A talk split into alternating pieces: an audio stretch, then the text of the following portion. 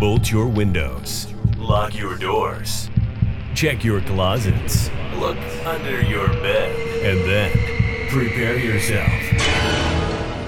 For it's another episode of Dark Night of the Podcast.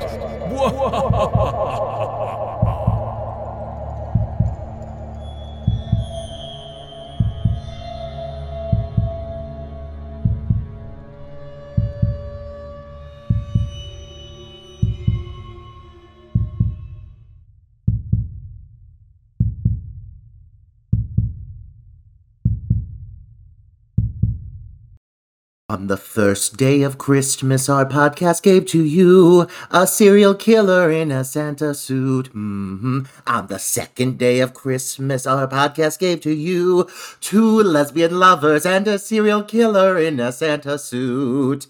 On the third day of Christmas, our podcast gave to you Three buxom beauties, two lesbian lovers, and a serial killer in a Santa suit.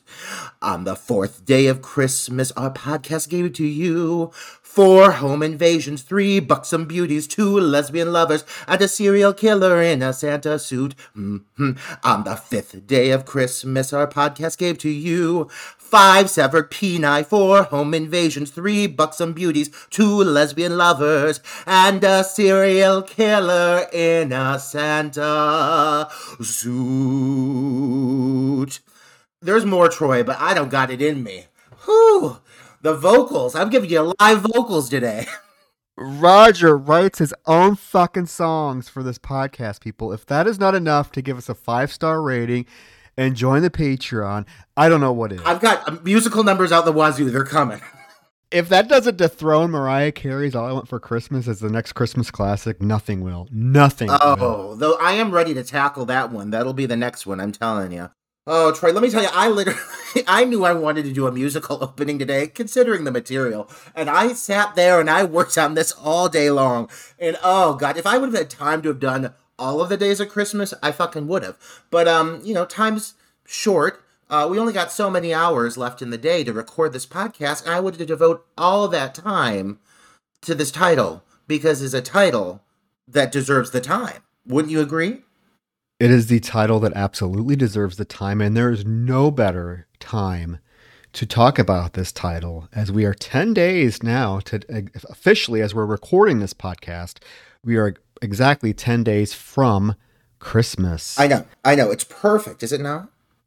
Yeah, and you know we've we've we've been keeping with the Christmas and the holiday theme this December here at Dark Night of the Podcast. We gave you to all a good night. Mm-hmm, We mm-hmm. gave you the Black Christmas remake. Oh, which you guys have been loving. I Yes, mean- you guys, thank you so much for your response to the Black Christmas remake. So far, it's been one of our most listened to episodes. All I want for Christmas is that. All I Let me want for ya. Christmas is yes. That so we we did not expect that, but it really it, it really is becoming one of our most listened to episodes. The feedback has been great.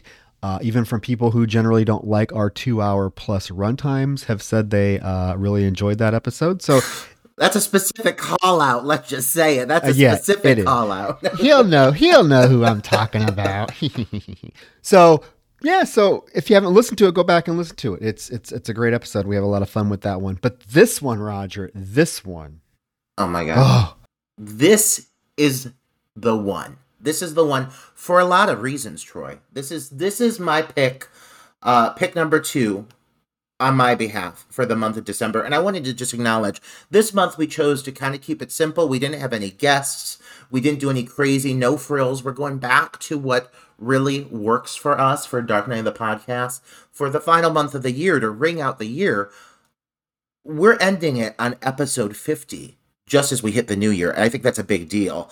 And I really like that we went back to our standard formula. yeah, I think that's so uh, just the way it worked out so so perfectly to end the 2021 year uh, of Dark Night the podcast with episode 50. And guys, it's going to be a good one. It's it's going to be a, a title that you are going to love to hear us talk about. We will reveal it at the end of this episode, right? Yeah. Yeah. Oh, yeah. Oh, we're revealing. Yeah, at the end of this episode. I'm, I'm getting confused now. Yeah, we'll reveal it at the end of this episode. Uh, but I cannot believe we are 50 episodes into this. 2021 has been a great year for Yes, us. it has. We have yeah, we've really gotten into the into the swing of releasing episodes pretty much on a weekly basis. Mm-hmm. We have been pretty consistent. Our feedback from fans has been great. We launched a Patreon. Um, we're getting more five star reviews on Apple Podcasts. Oh my So- goodness. We are we are excited to just to to to finish out 2021 and really start 2022 strong with this podcast, guys. We we promise you we are not going away anytime soon. But you just got to keep supporting us, keep letting us know you you love what we're doing Yeah. We're trying to improve with every episode and it just it makes us motivated to keep wanting to do this so Oh yeah. that's all i'm gonna say guys that's all i'm gonna say And I am going to say, Troy, that I um after we talked about it a little bit uh, um last episode um about how you went back and listened to a few of our early podcasts and you were listening to them and the evolution. And I listen, I ain't tooting our own horn here. I'm just saying that um we I can I can hear how much we've really devoted to amping up the quality of the craftsmanship from the runtime to how much we delve into the material to the overall just fucking audio quality in general. My God, it's embarrassing to go back and Oh, listen God. to some of those. The cl- uh, Cloud of Midnight, like some of those early episodes are just, who? It's like listening to us like talking through like gravel. It's it just it is. and thank god and well, all i can say is thank god they're getting farther and farther away I know, you but know God, I love and, it. and guys if if you if we have fa- if we have fans that are, are new to the show and you you are tr- checking out our older stuff yeah the first maybe I want to say the first six or seven episodes, sound quality wise, are pretty rough. Yeah. We did not really know what we were doing in terms of recording. And so they do sound rough, but they progressively get better. And I think, again, I'm just going to say this. We love you guys. We, we, we, we love hearing your, your feedback. We love that people are actually uh, listening to us and having a great time. We're here to entertain you and make you laugh. And it, it's you guys listening to us and us seeing the amount of listens we're getting that really motivates us to improve. So thank you guys for your support as we round out 2021. If you want to throw us even more support as a little Xmas gift, again, Something very simple you could do is go to Apple Podcasts, give us a five star rating, leave a review. And of course, if you want extra bonus content, exclusive bonus content, there is our Patreon where we are about ready to upload our first December full length episode, which is going to be over a very uh, controversial film. Uh, that pairs well with what we're doing next week, and we'll tell you at the end of the episode. But our Patreon is patreon.com slash dark night of the podcast. We already have tons of bonus episodes up there for you to dive into. So, with that said, Roger, that was a mouthful. You know I like a mouthful, but I, I think our, we're, mm-hmm. I think it's time to get ready to, to dive into this one because this one is going to really be a blast to talk about. this one's a bagful. It was it was your choice, even though I would have picked this film probably next Christmas time. I'm glad you brought it up. Why don't you introduce it to us? And I'm so glad we are we're covering it because it's a film that I personally feel des- deserves a lot more attention and love than it gets. Yeah, man. Yeah. So my reasoning for picking this title, uh, there's there's a few reasons. I mean, it's all through the house. First off, let's just get it out on the fucking table. We're doing all through the house today, and I hope a lot of our listeners know this title. I'm expecting that there's a few of you that do not, but that's honestly the big reason I selected it. Um, for the most part, we tend to lean into well-known or mainstream titles uh, at least to a certain extent. You know, movies that have been released and gotten some recognition. Uh, we've oftentimes discussed covering some more independent titles, and it, I think it's easy to shy away from those titles because you worry about listenership and how many people are going to relate to it or know it and thus want to listen to it. But you know what? I want to select this title because I think A, a lot of the diehards are going to know it. And B, those of you that do not know this title that are fans of Christmas or holiday horror should fucking know this movie um, for an array of reasons, as we will, you know, begin to explore. But uh, it's 2015's All Through the House, and it's directed by Todd Nunes, um, who I've got to say, right off the bat, does a phenomenal job with a very small budget in bringing this slasher universe to life. I mean, this is a low budget movie.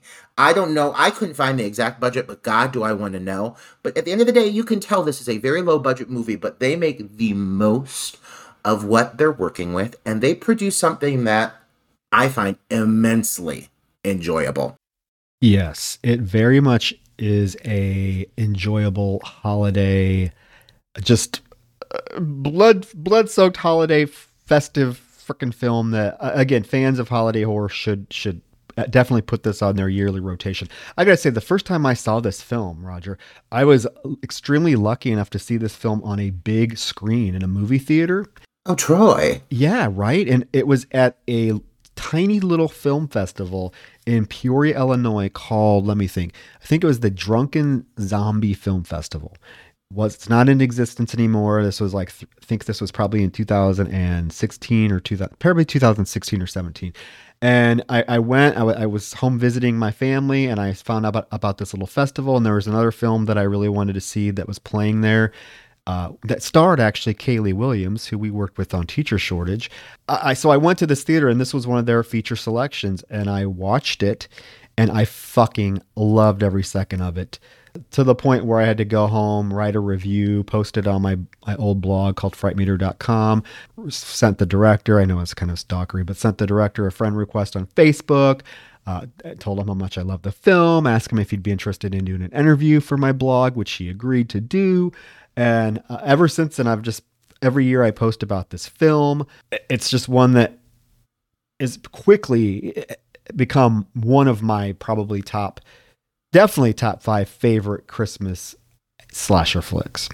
Yeah. Oh, yeah. And understandably so, man. I mean, we're both indie filmmakers. So we appreciate the craft and we respect the craft, especially when it's executed well. And I love nothing more than seeing somebody take a tiny, minuscule budget and run with it and produce something exceptional. And I think this movie does just that.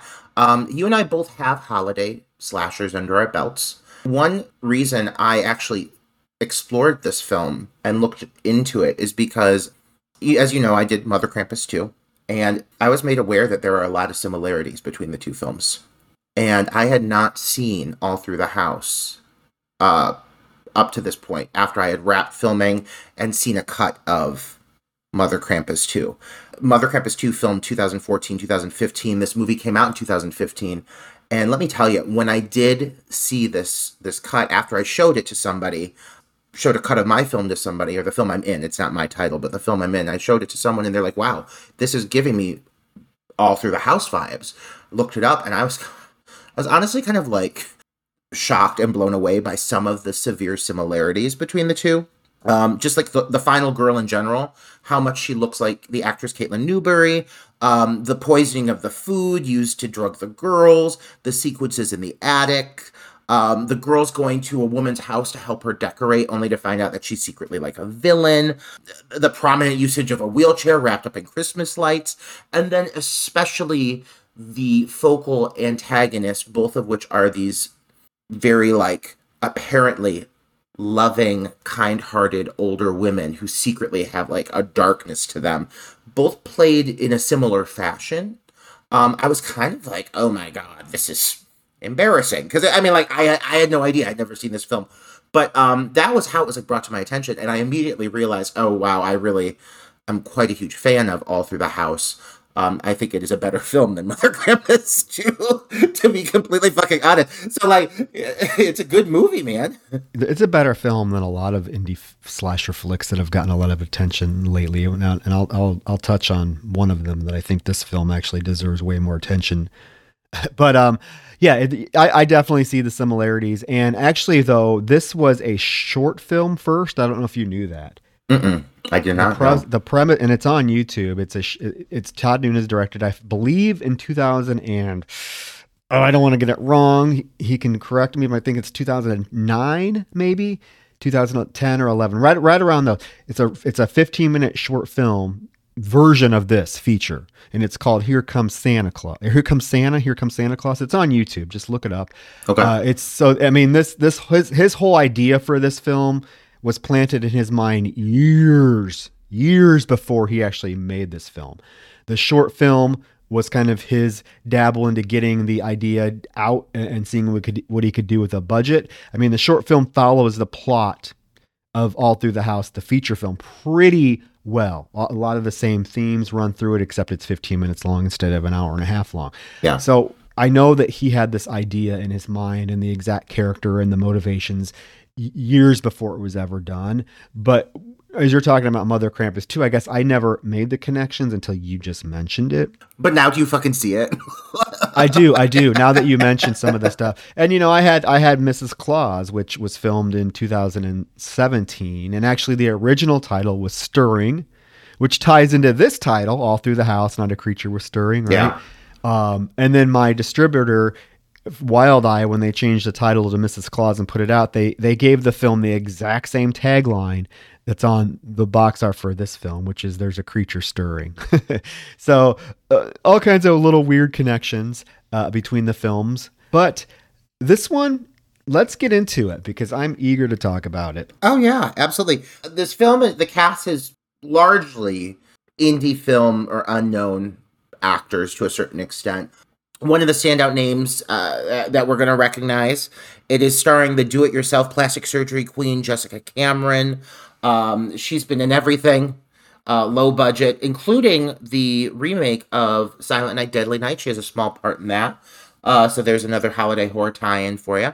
Um, I'm not gonna lie, I watch her do-it-yourself videos on YouTube all the time because I'm in, in awe of her ever-changing face. Um, at this point, I don't even believe it's Jessica Cameron's face anymore. I think she stole another woman's face and put it on her, but I love her nonetheless. I love it. I'm worried about all these injections, but you know what, girl? You do you. Do you. She she actually has a tie to another one of our teacher shortage actors because she was also the star of the American Guinea Pig um, series, the version Song of Solomon, which also stars the one and only David McMahon. I was waiting for that name. Ugh, Yes. music to my ears, David. McMahon. So we have, you know, we have connections. Yeah. So there's a connection to uh, to us with with with teacher shortage because obviously you starred in teacher shortage. I wrote and directed it, and David was in it, and he worked with Jessica Cameron. All these things coming together. Oh, I love it. Yeah, yeah. Aside from Jessica, um, two performers I, I do want to acknowledge. Uh, you have Ashley Mary Nunes, who is the sister to the director. She does play the lead character of Rachel, whom is very endearing, very likable, very sweet and demure. Um, and has a great costume change towards the end of the film.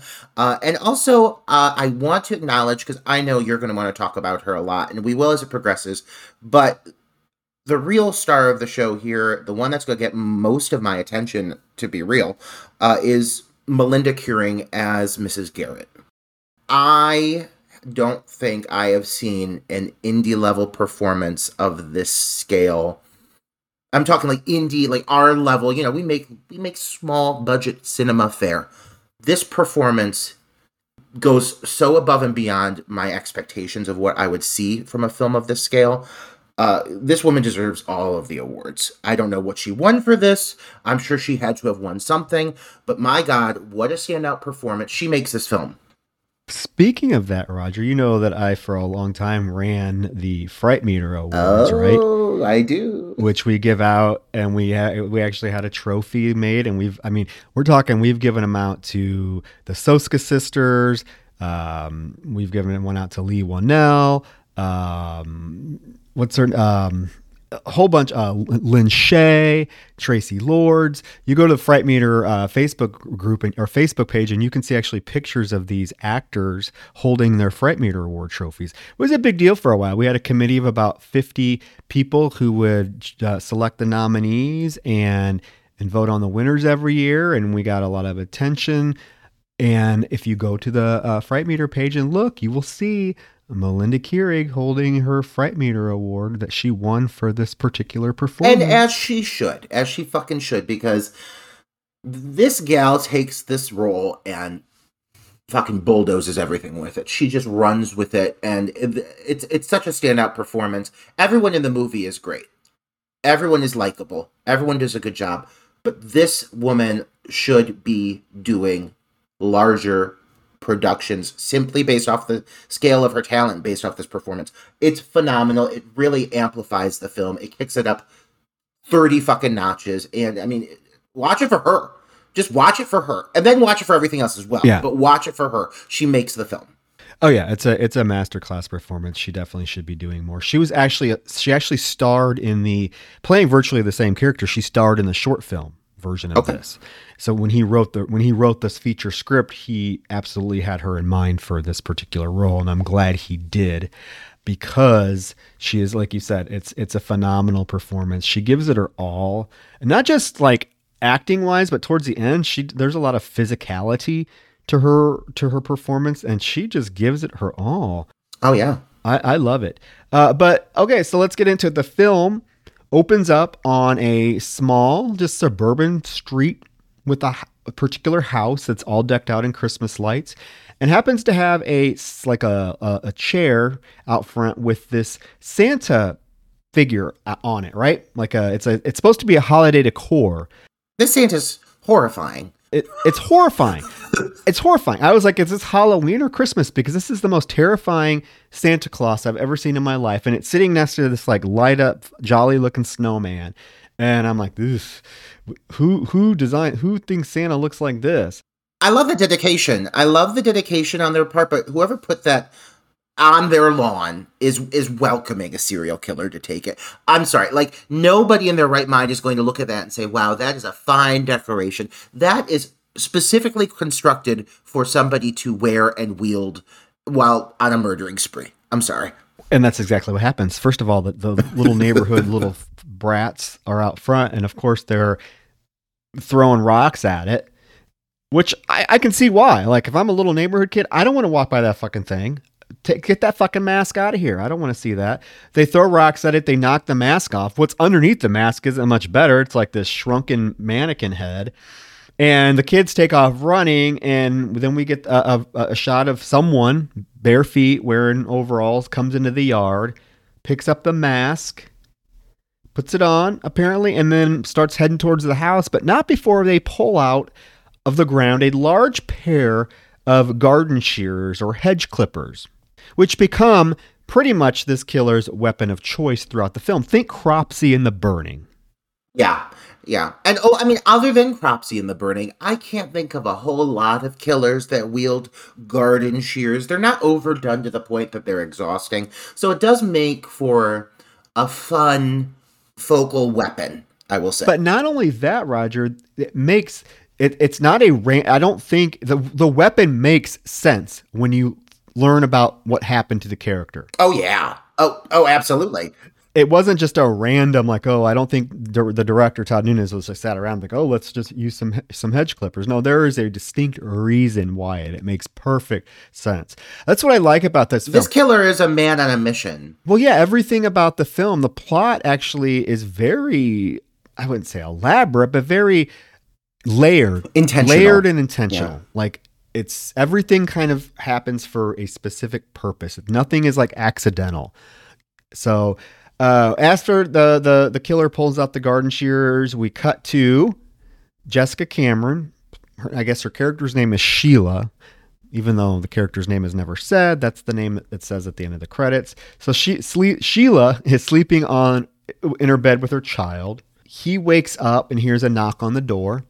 Goes out to the living room and it's Santa in the creepy ass mask. Oh yes, it, this the first shot of Santa is one of many in which we see Santa like peeking around a corner or peering around something. Um, he he comes and goes very often, uh, and it does create quite a creepy aesthetic for the killer. We've seen quite a lot of killer Santas in our day, especially this month. Troy, you and I have been really delving in to the killer Santa. I gotta say, this specific killer Santa is one of the best of them. Absolutely, absolutely. The, the the the costume, the mask, the brutality, the relentlessness of this killer is yeah, it's it's unlike any any killer Santa you'll probably see. Uh, maybe you know, obviously, maybe um, Billy from Silent Night, Deadly Night, but I think this killer is even more like brutal and and just balls out terrifying. Uh, so the kid actually lets the Santa Claus in, okay, which I don't know why you would, but he does. Cuts to Jessica or Sheila, Jessica Cameron's character, waking up out of bed. She gets up, goes to the front door. It's wide open, and then she looks. I don't. She doesn't seem too bothered that the front door, her front door, is wide open in the middle of the night. Uh, there's she does see the um the, the Santa doll thing in their front yard, like laying on the ground now. And she's like, "Oh, those goddamn little brats." Uh, her kid is asleep on the couch. Is he asleep, or do you get the impression he's dead? Eh, like, I mean, I think. Uh, okay. I have the, the exact question written here in my notes. Is this child dead? Uh, and honestly, I w- kind of want him to be dead. Only because I feel like the Santa. One thing to say about this killer Santa is he is He's killing everyone. out to kill everyone. Yeah, he's killing- There is no limit. No, he's to- he's to- killing dogs, cats, uh, grandma. He's killing everyone. Right. So why would he spare this? I don't think he would. That's what I. That was my. I'd never even. I've I've seen this movie probably five times. My viewing this time was the first time. I'm like, oh, is this kid dead? But then how the fuck did Sheila, his mother, not know upon touching her child that he was dead? I mean, unless this this killer Santa managed to kill this child in a way that was blood free and made it completely not at all obvious that he was deceased. He could have choked him to death. I don't know. I guess so. I mean, because you really don't see the kid. The kid is like covered up. All that's sticking out of Yeah. the, he's covered up. All that's all you see is his head under the uh, coming up from under the covers. So there could be a stab wound in his stuff. Who knows? I don't know. I, I don't know if he's dead or not. I I thought maybe he was because he, the, the, the, the there's no sense of like long time between the time that the kid lets the Santa in versus when she wakes up. You know what I mean? Well, and when she when she wakes up, she sits up. She's like, it's not like she just wakes up from a nap. She's like, "Ugh." she like, she like gasps, and it's like, it almost reads like she was like, I want to have a big moment, and they're like, okay, Jessica Cameron, have your moment, because it's so like. It doesn't tie into anything aside from maybe like a maternal instinct that her child's being murdered, but it doesn't really. The way she played that did not really land for me. I just don't understand how it leads into the next moment. I'm assuming the kid's got to be dead. I think so because he let Santa in. Wouldn't he be like, you know, hanging around the Santa, like bugging the Santa? Hey, Santa, where's my present? Because as we find out, Santa's well, very well in the house.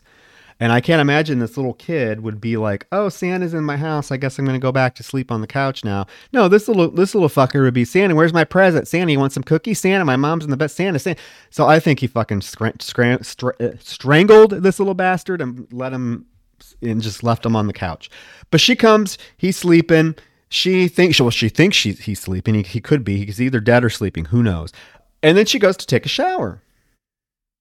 Can we mention though the the Christmas decor in this in this film? I mean, there's not a single shot there. There, there is not Christmas lights. Like, not a single shot in which there's not some form of Christmas lights involved. Oh, it, it's everywhere. It's it, it it's and that's what makes this film, I think, that much more effective because it does look like Christmas way more than let's say like To All a Good Night did. Oh my God! To all good night.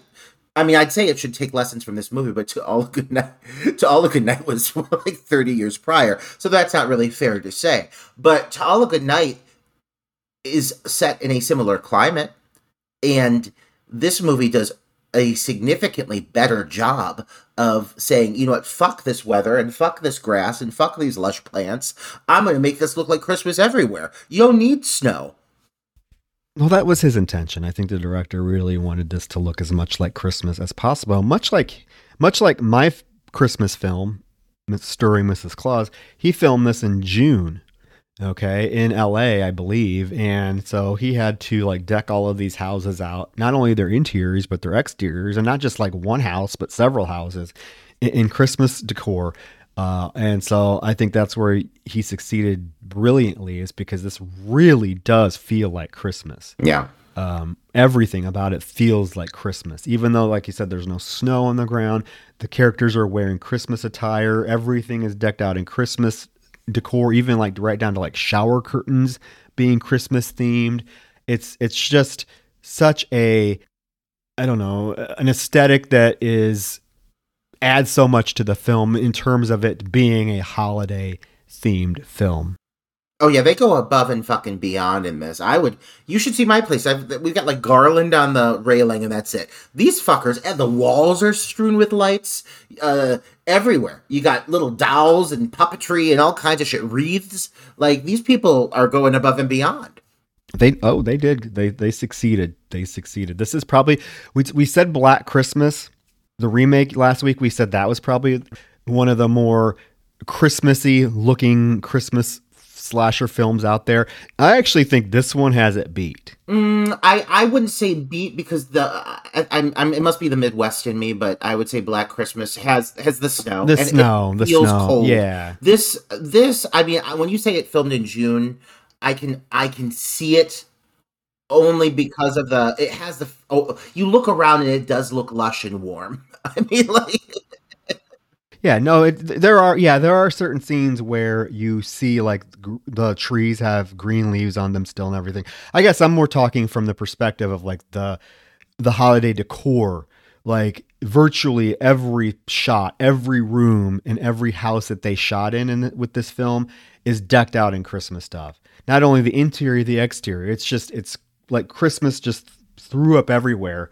Um, and and it's just a variety of different Christmas decor items too. It's not just repetitive stuff. I mean, there's all kinds of stuff.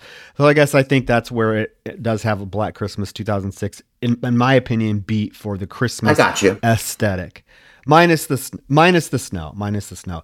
But uh, so the Sheila character goes in to take a shower. Uh, we get the very you know typical shower scene, and we get the someone coming into the shower and pulling the shower curtain back, and lo and behold, it's her boyfriend. And there is this conversation about basically a, a two minute conversation about him getting his penis happy. This poor fucker, man. The only thing this scene did was make me feel bad about aging, but because it's cruel. It's cruel and very relatable. To I, I'm sorry, I'm 35. I hate I hate aging, and I don't need to be hearing about no guy who can't get his dick up because we all go through it. My God, this poor fucker. All he wants to do is fuck pure supple Jessica Cameron, and uh, he can't even get to work. And Jessica Cameron, they're standing there mocking him and taunting him with her with her with her ample breast. Who may I state, Troy, in this sequence? I'm curious. I feel like it had to be the case that Jessica Cameron stated um, that she would not do topless in this film because if you watch it, there is never a nipple from Jessica Cameron. Um, and even down to what's about to transpire, it is very strategically placed that you never actually see her breasts exposed. But yeah, so she tells him that she's not going to have sex with him until he gets his penis happy. So he's like, "Oh, oh, it's going to get happy." So what? It's like it's kind of awkward to hear two grown people talking about getting a penis happy. And then he says he's gonna he's gonna moonwalk on that pussy. Yeah, most people would say, "Hey, get your dick hard," you know, get Yeah. you know, uh, make make him happy. Oh, he's gonna be happy. So he goes into the bedroom and is literally stroking his dick, talking to it, being like, "Oh yeah, come on, come on, boy, get up, come on, boy, get, get happy, come on." While she is in the shower, finishing up, she goes, she shuts she shuts the water off, and as she's getting ready to get out, the killer Santa now pulls the shower curtain back. So we get our first like full view of this creepy fucking mask, which is like a it's painted like black gold almost, uh, with the full white beard, full white hair. He has his garden shears, which he proceeds to stab up through her tit, yep. and it comes out of her tit, like literally goes through her tit. He pulls them out. She grabs her tit. It's blood squirting everywhere, and then he proceeds to jab the garden shears into her eyeballs. Oh yeah, it's pretty gnarly, and and that's exactly what I was implying towards in saying that this doesn't technically count as a topless sequence, or if if we happen to have a random straight man listening to this fucking podcast who's looking for boobs, um, you don't really get it, and I'm okay with it. I'm I mean I'm fine with it. I love the fact that the blade goes through her fucking nipple. I mean, it is a gnarly first kill. It's super violent. Um, and yeah, it penetrates right through her boob. I mean, it was like, whoa, this is a pretty stellar first kill, all things considered. Well, and it, it looks pretty. It looks pretty realistic. The shot we get of the uh, shears in her eyeballs, Oh yeah. and I mean, it's bloody. It's violent. It, the camera does not shy away. You get you get everything. It, it's very impressive. the The effects in this film are are pretty great. Yeah, there are a couple that um show, I think, the indiness. I mean, there's a specific one where someone's throat gets cut into that's you you full on see the seam of the makeup. But like what are you going to do? I mean, like this is this is what we do and we know how this goes and the fact they pulled this off on the scale that they pulled it off is I don't know. I mean, I really don't fucking care. But yeah, there are a few makeup effects that that don't work as well as others, but when they hit, they fucking hit. And good lord is there a lot of blood. Oh yeah. Oh yeah. So after he kills her, he goes into the room where her boyfriend is, is getting his dick up and uh, very quickly confronts this guy and uh, proceeds to chop his penis off with the hedge clippers. It takes the it's it's pretty gnarly because you hear the clippers like you hear him clip, and then this guy's like face goes blank for a minute, and it's like he didn't realize what happened to him and then you get a shot of the penis laying on the floor. Clearly a dildo. yeah, he just get well. I mean, yeah, I mean, I've you know, but Roger, I've never, I have not seen a film. I don't care if it's a big budget film, an indie film. I have never seen a film yet that effectively has a like a severed penis shot in it where the penis looks real. I've never seen one. Um, but he whacks it off, f- penis falls on the floor, and then there's a shot, like a zoom in shot of this guy realizing what happens, and he lets out this blood curdling scream. And then we just cut to the title card and then a fucked up version of Up on the Housetop as a car is driving through this neighborhood with all the houses decked out on with Christmas lights. Which again, if this was June, then then these filmmakers, this crew had to have like went to all these random houses and were like, hey, can we put Christmas lights up outside your house? I mean, just think of the amount of time and, and, and, commitment that takes. Because every house, if I don't know if you pay attention, but every house this car drives by is, decked out in, in Christmas. Decor. Oh yeah, the effort put into this film, the amount of effort it shows in every scene and I think because they did it with a time, I'm assuming a smaller crew and the smaller budget, it just makes it all the more impressive. In a lot of these locations, I mean, in a few of these interiors, when you see some of like the Christmas tree setups with the amount of gifts and everything, that alone is just like holy shit. The amount of detail, the they paid attention to so much detail, and it just um it, it elevates the craftsmanship. Well, yeah, and I read that this film, the majority of this film was shot in seven days. Holy shit. I know. I saw that on IMDb. I don't know if that's true or not. I'm, I'm assuming, but I'm like, wow, wow, wow. Yeah. Yeah. Um, but as the car's driving, it, it, pulls up to a specific house, and we get our main girl, Rachel, uh, gets out with a present. As she's going into her, her grandma's house, she does see who we find out is Miss Garrett talking to a police officer. She goes in, uh, she has a present that's for her mother that she puts under her grandma's Christmas tree. And as she's sitting there, like kind of contemplating, reminiscing about her mother, because we find out her mother has been basically missing for, for years, the grandma wheels in. And this grandma, let me tell you, this grandma's one feisty old broad, isn't she? Oh my god, she's got such mo- modern porn star hair. This woman. I mean, you know that this old gal lived hard. She's rode hard. She's put away wet, and now she's uh, she's seen some shit, and now she's just like riding out the last of her days in a wheelchair. But like she is feisty. She's always swearing, cussing, but she sure loves her granddaughter, and I really like these two. I wish that grandma was the ride or die throughout the whole film. I would love to have seen way more of the grandma. Um, and I really like Rachel. I think um, the whole backstory and relationship between them that you're introduced to right off the bat makes for a very likable character dynamic.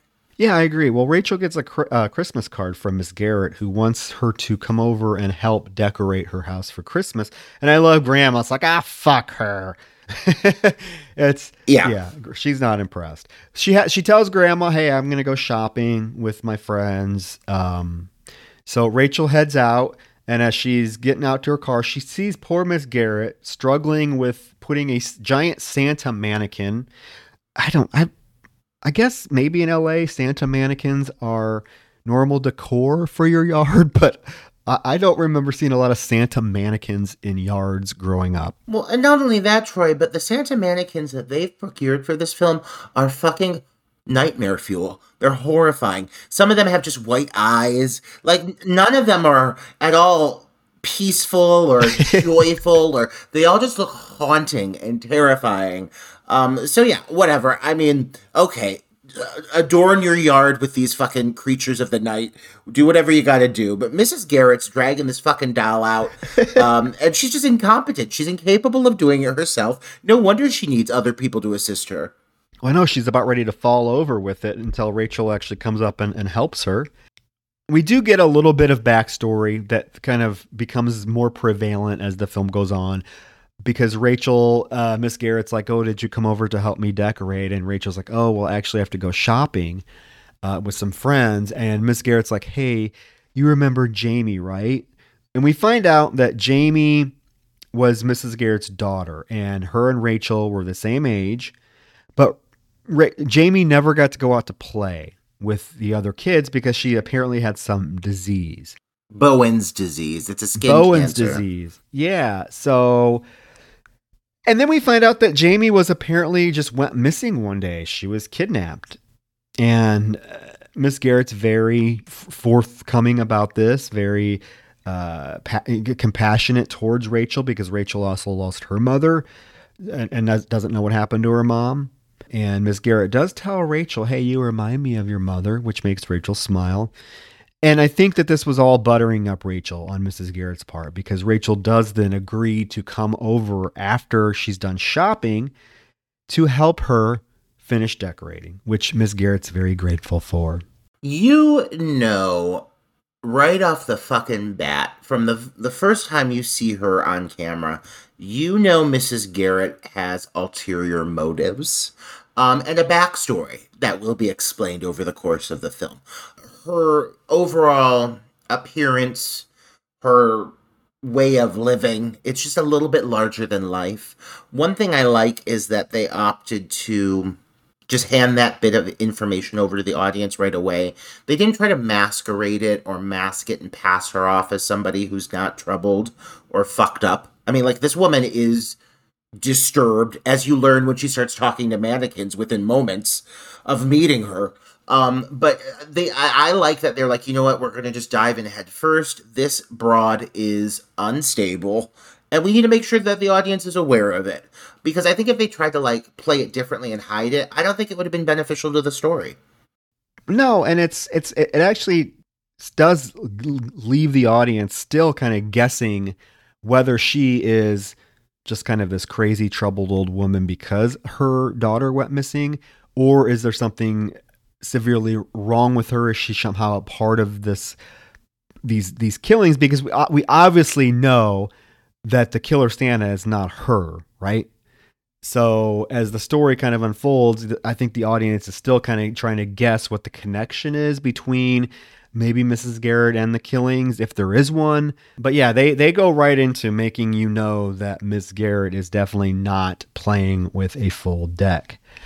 Uh, next, after Rachel leaves to go shopping, we get just a random neighbor lady. Again, if we're doing a calendar, Roger, Oh, you were dressing up as we're we're dressing up as this neighbor lady coming in her flip flops, pajama bottoms, and head full of curlers, chasing her dog, whose name is Sugar Balls. yeah. The, who, my note is who the fuck names their dog Sugar Balls? You know, if you name your dog fucking Sugar Balls, that dog is going to grow up with a life of torment and mockery. Uh, I think it's cruel that she named her dog Sugar Balls. This woman obviously is very disassociated from reality based off of her overall apparel, the the volume of curlers in this woman's hair, it is unnecessary. I mean, I don't know if she's in a production of Annie coming up, playing the title role of Annie, but my God, her hair is going to look horrible. her her her curlers reminded me of fucking what's her name from um the beginning of Friday the Thirteenth Part Three. Remember? Oh my God. Uh, the oh, the the girl that the lady and her husband that own the uh, the store Yes. that get killed at the beginning. Yes. This, this young broad that's clearly eighteen, but they put her in hair and curlers and put her in a moo to make her look forty. I can't remember her name, but that's who I was thinking of the whole time. But this this woman in a moo and curlers chases Sugar Balls because Sugar Balls runs into the backyard of Mrs. Garrett's house. So of course this woman goes back there to look for her. She's like, Sugar Balls, Sugar Balls, come back here, Sugar Balls. And all of a sudden, Santa jumps out of nowhere, hacks the broad in the neck with a machete, and then proceeds to take the garden shears and stab them into her head. I, upon first viewing of this, the first time I saw this, I was like, wow, this is an unnecessary kill. You know, they just killed this random bystander and her dog sugar balls. But one thing I appreciate now, after having seen the movie multiple times, is they make it real fucking clear that ain't nobody safe from this Santa killer. Nobody. The, the not the dogs, not the cats, not apparently the children, not the extras. The extras sure ain't fucking safe. This poor woman, whoever extra number four, neighbor number seven that just got killed. Um, uh, no one is safe. This killer does not discriminate against anyone. He's killing all of them. He's killing all the neighbors. He doesn't care. No, he's going all through the neighborhood. Not just all through the house. This fucker's going through all through the neighborhood, killing anybody he can get his hands on. Which I do have a slight problem with. I do think, and we'll get there as we as we continue our talking about the film. Uh, so after this poor woman is hacked in the head with the garden shears, we cut back to Mrs. Garrett, and this is a crazy uh, uh, scene where she is literally having a conversation with a mannequin, Santa mannequin, saying, "You men are all alike." And I haven't forgotten what you did to me. I was just a child. You passed me around to all those men. And we're like, oh, Lord, this woman has some problems. This bitch is standing up against a fucking mannequin delivering an emotional soliloquy. Uh, as though she's going out for every fucking award. Like, again, I'm constantly blown away from her, especially when she's acting opposite inanimate objects. like, like there are multiple scenes where this woman gives phenomenal performances to things that are not living, and I'm just like, girl, go get that gold. Like, you are fantastic. Um, but yeah, it ends up being a dream sequence. Uh, she wakes up and has this moment where she kind of realizes that you you realize that she's very much in her head over what happened, what transpired, what went on with her husband, and they start to kind of spoon feed it to you over the course of the movie. But this is the first time when you listen to her dialogue um, and what she's saying to these mannequins, it is very specific. It's very much tailored to give you a full on experience, I think, of what she went through when she was in her relationship. Well, I mean, she's crazy, obviously, but I'm like, who has all these life size mannequins just around their house. But apparently it's Miss Garrett. Okay, we can go with that. When she wakes up, she does go talk to a female mannequin that's dressed in this very beautiful dress and is wearing a necklace that says daughter. Not subtle. no, not subtle at all. We cut we cut back to Rachel picking up who becomes one of the trio of, of friends. This one is Gia with her very beautiful hair. I mean, oh god, I thought it was a wig. I was like, is that real hair? I think it is. It's very beautiful. Like beautiful that's, hair. It's gonna be my drag hair when I do oh, drag. Oh, absolutely. Um, they go to a shopping mall. It's kind of a, I, I don't want to say it's a montage, but it's a very rushed scene. Probably because they didn't have a lot of time to shoot at this shopping mall. So they're like, we got to get this done. Let's just go. Fuck it. Go, go, go, go, go. Um, so they go to a shopping mall. We meet Sarah, who's the third of the trio of friends that become kind of the prominent focus of the film. She says, Oh, I have a surprise for you.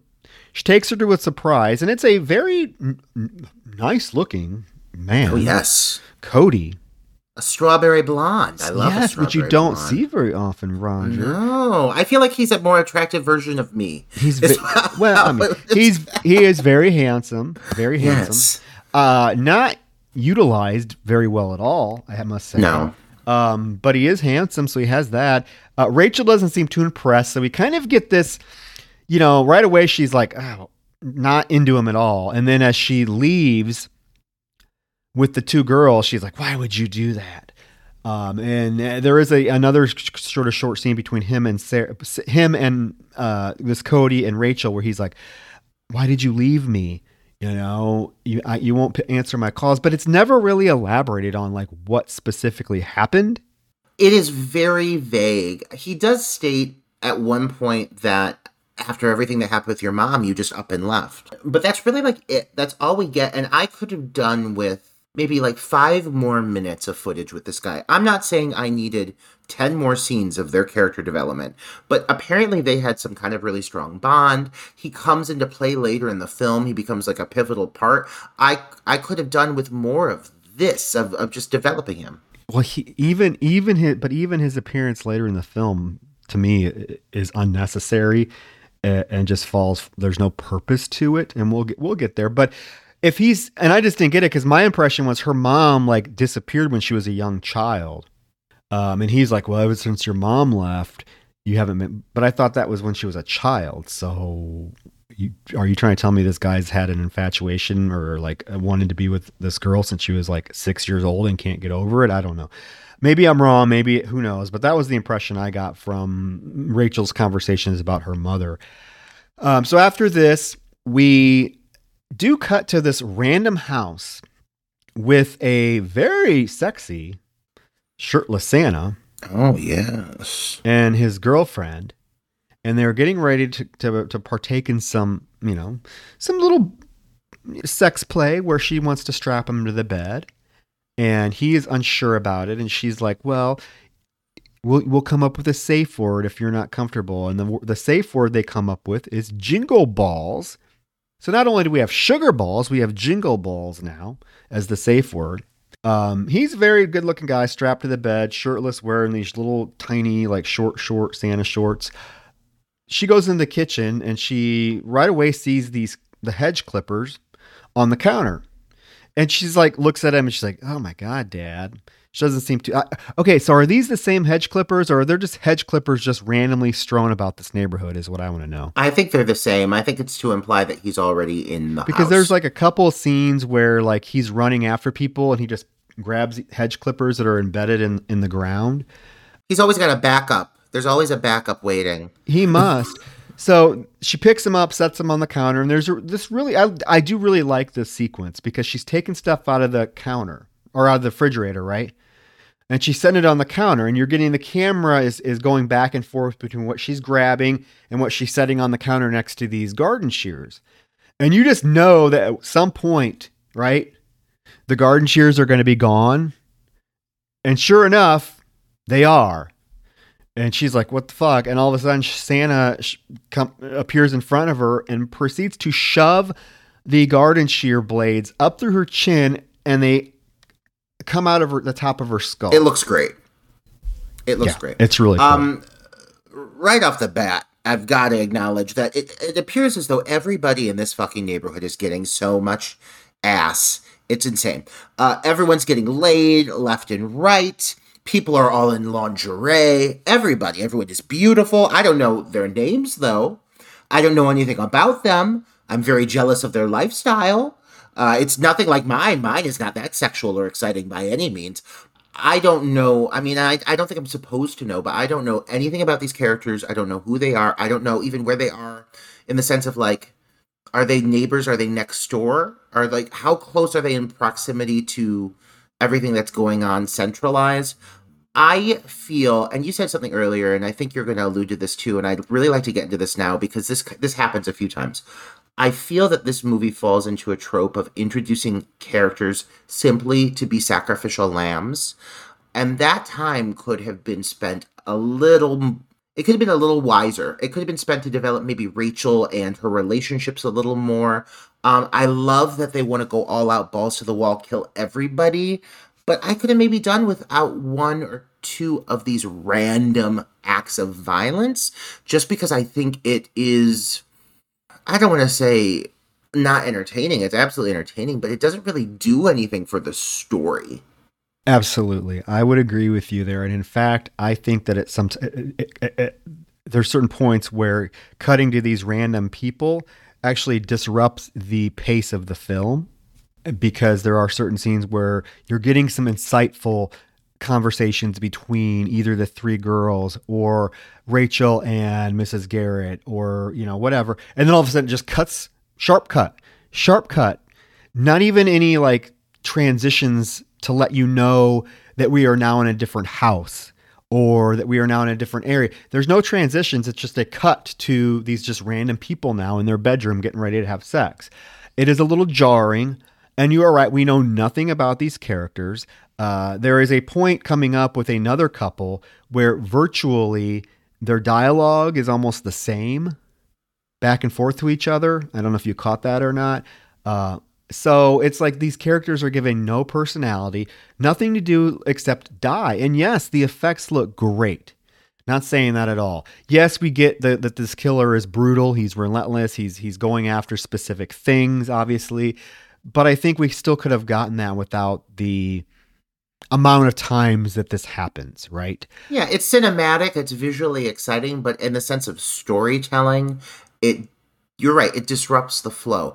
Um, I, I think that if anything, it distracts from what we're supposed to be paying attention to, which is these central characters. Um, but yeah, no, overall they're fun sequences. I'm not going to say they do, I don't enjoy them, but I think it kind of almost cheapens the movie. And this movie really, for being indie, it excels in so many ways. Um, it, it almost it elevates beyond feeling like an indie. These are the moments that kind of pull me back to that. Yeah. Yes. Yes. Because a lot of times the actors that are portraying these very one dimensional characters aren't very good either. So it also pulls you out of the, the, the the pacing of the film where you have become attached to some of the main characters and the performances are pretty solid. And then you cut to these characters who uh, struggle a little bit with line delivery in a realistic way. But it is what it is. I do like. I mean, the kills are great. The, the all the kills, the the effects are are awesome. I get. I really get what he was going for. You know, this is supposed to be a gore fest he loves, you know, it's an 80s kind of throwback slasher, even. There's so many, so many references and homages to other 80, 80s slasher films, not just Christmas slasher films, but 80s films, period. So I get it. But I do wish maybe omit if one of these were omitted and we got a little bit more time with like Rachel and the Cody character. So we could have cared about him. Hence, we would have cared what happened to him. Right. Um, so after this broad gets the um, hedge clippers through her head, uh, dude is still, and we don't know his name. Literally, I don't know his name. He's strapped to the bed, looking still good. A little like Saw like sequence where this bear, Santa bear, comes riding in on a bike. It reminded me of Saw, you know, with the with the guy, the thing, the dummy coming in. What's his name? Jigsaw coming in on the Yeah. The dude is helpless. He's strapped to the bed. All of a sudden, Santa comes in, and right away, I'm like, really? Right away, this guy that's strapped to the bed thinks it's his girlfriend in the Santa costume. I'm like, this thing, this is like Come on, a big man. burly six foot four person. Your girlfriend, we just saw her, is about five foot two. And He, he's like talking to this Santa like it's his girlfriend. He's like, "Ooh, you're getting kinky now, huh? You must want to be on top." Ooh, I'm like, "Oh, come on! There is no way you do not know that that's not your fucking girlfriend." This figure is hulking and bloodied and uh, very much like walks with like a stomping, pounding gait. Like there is nothing soft or feminine about this figure, which in some ways there almost should be because if you think about what happens. But that being said, um, yeah, I. It, it it really it was like are you that fucking stupid if i saw this fucking massive creature covered in blood has, walking in through my doorway, I would be busting out the bedpost right away. Oh, I'd be yanking. But uh, the thing, the Santa approaches the bed and he, he has his hands behind his back, and the, the the the dude is like, "Do you have something behind your back for me?" And he pulls out the hedge clippers, and right away, this dude's like, "Shit, shit, shit, uh, shit, shit, shit, jingle balls, jingle balls," and it's alluded to he gets his dick chopped off. We don't see it this time. Oh yeah, we do actually. Yeah, we this do. is the one Yeah. where the dick gets chopped off and falls on the floor, and the cat, right? Mm-hmm. The cat comes in and starts licking it. Oh my god, it's so. And I'll say this one I think looks a little bit better than the first one. I think it's because the way it falls, you see like the innards of the dick, and it does actually look like it looks dick-like, like not just like rubber. I was like, okay, that's a pretty good effect.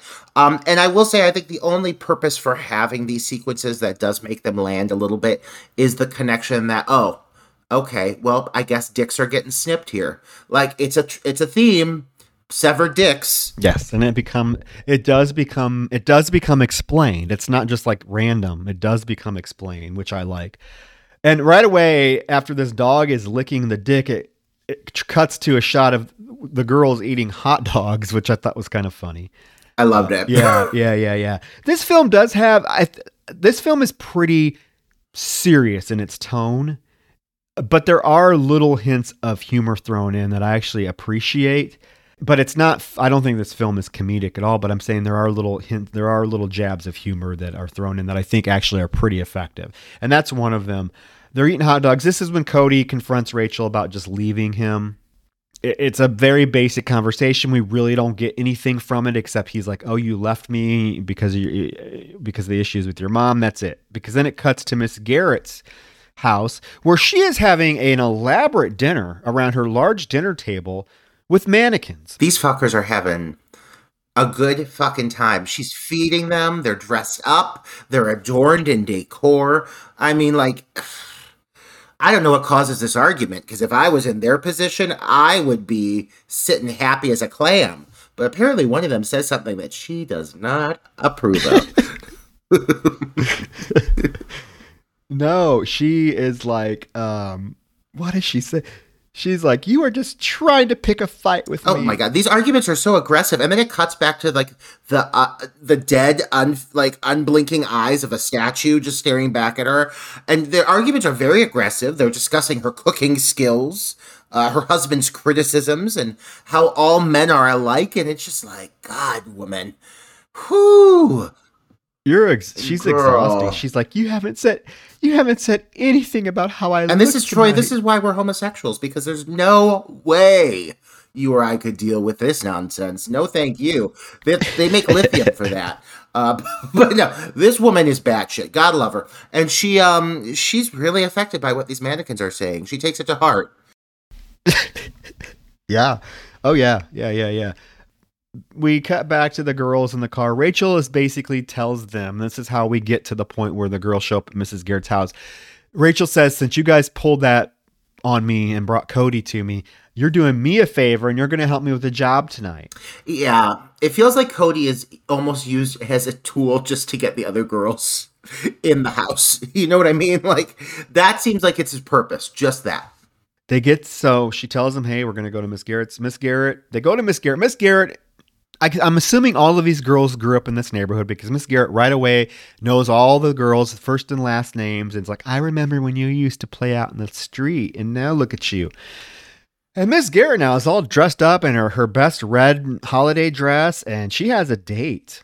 Mm, but not a date with a man. No, no, no. No, because she's celibate. And content on remaining so. but she's very hospitable. I mean, she's offering everything food and snacks. And she would be very offended if they didn't have a glass of her special holiday eggnog.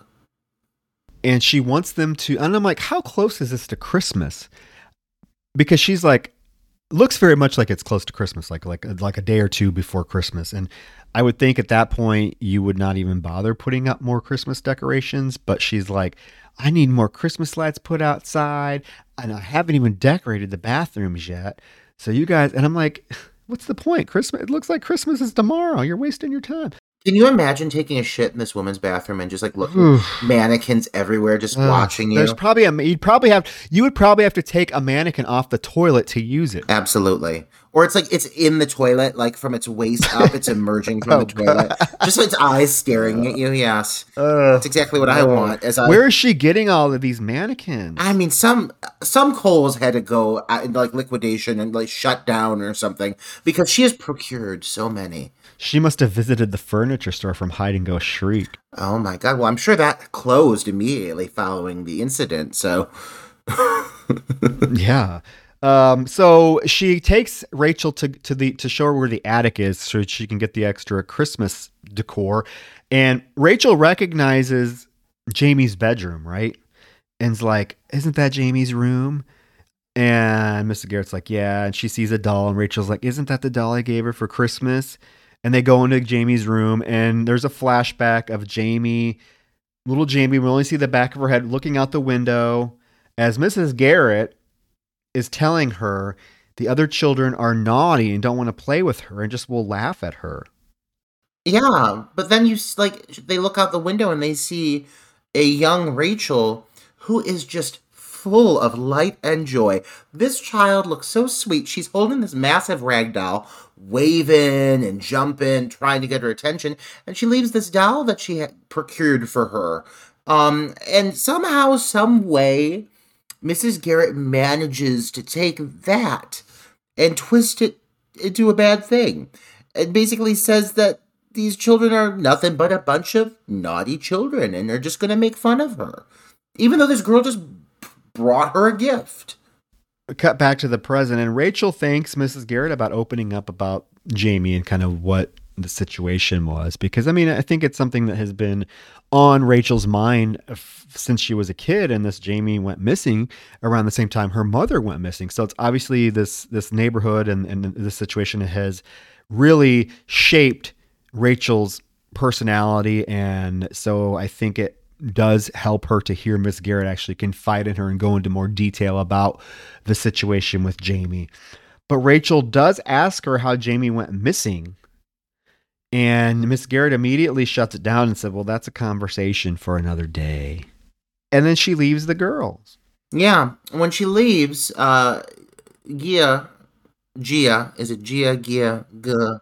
Gia, Gia. Gia. She immediately um pulls Rachel over to acknowledge that the windows are bolted shut. Never a good sign in a horror film. I mean, let's be real.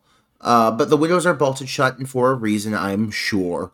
And so these girls are already suspecting, like, oh, this woman's a little off, to say the least.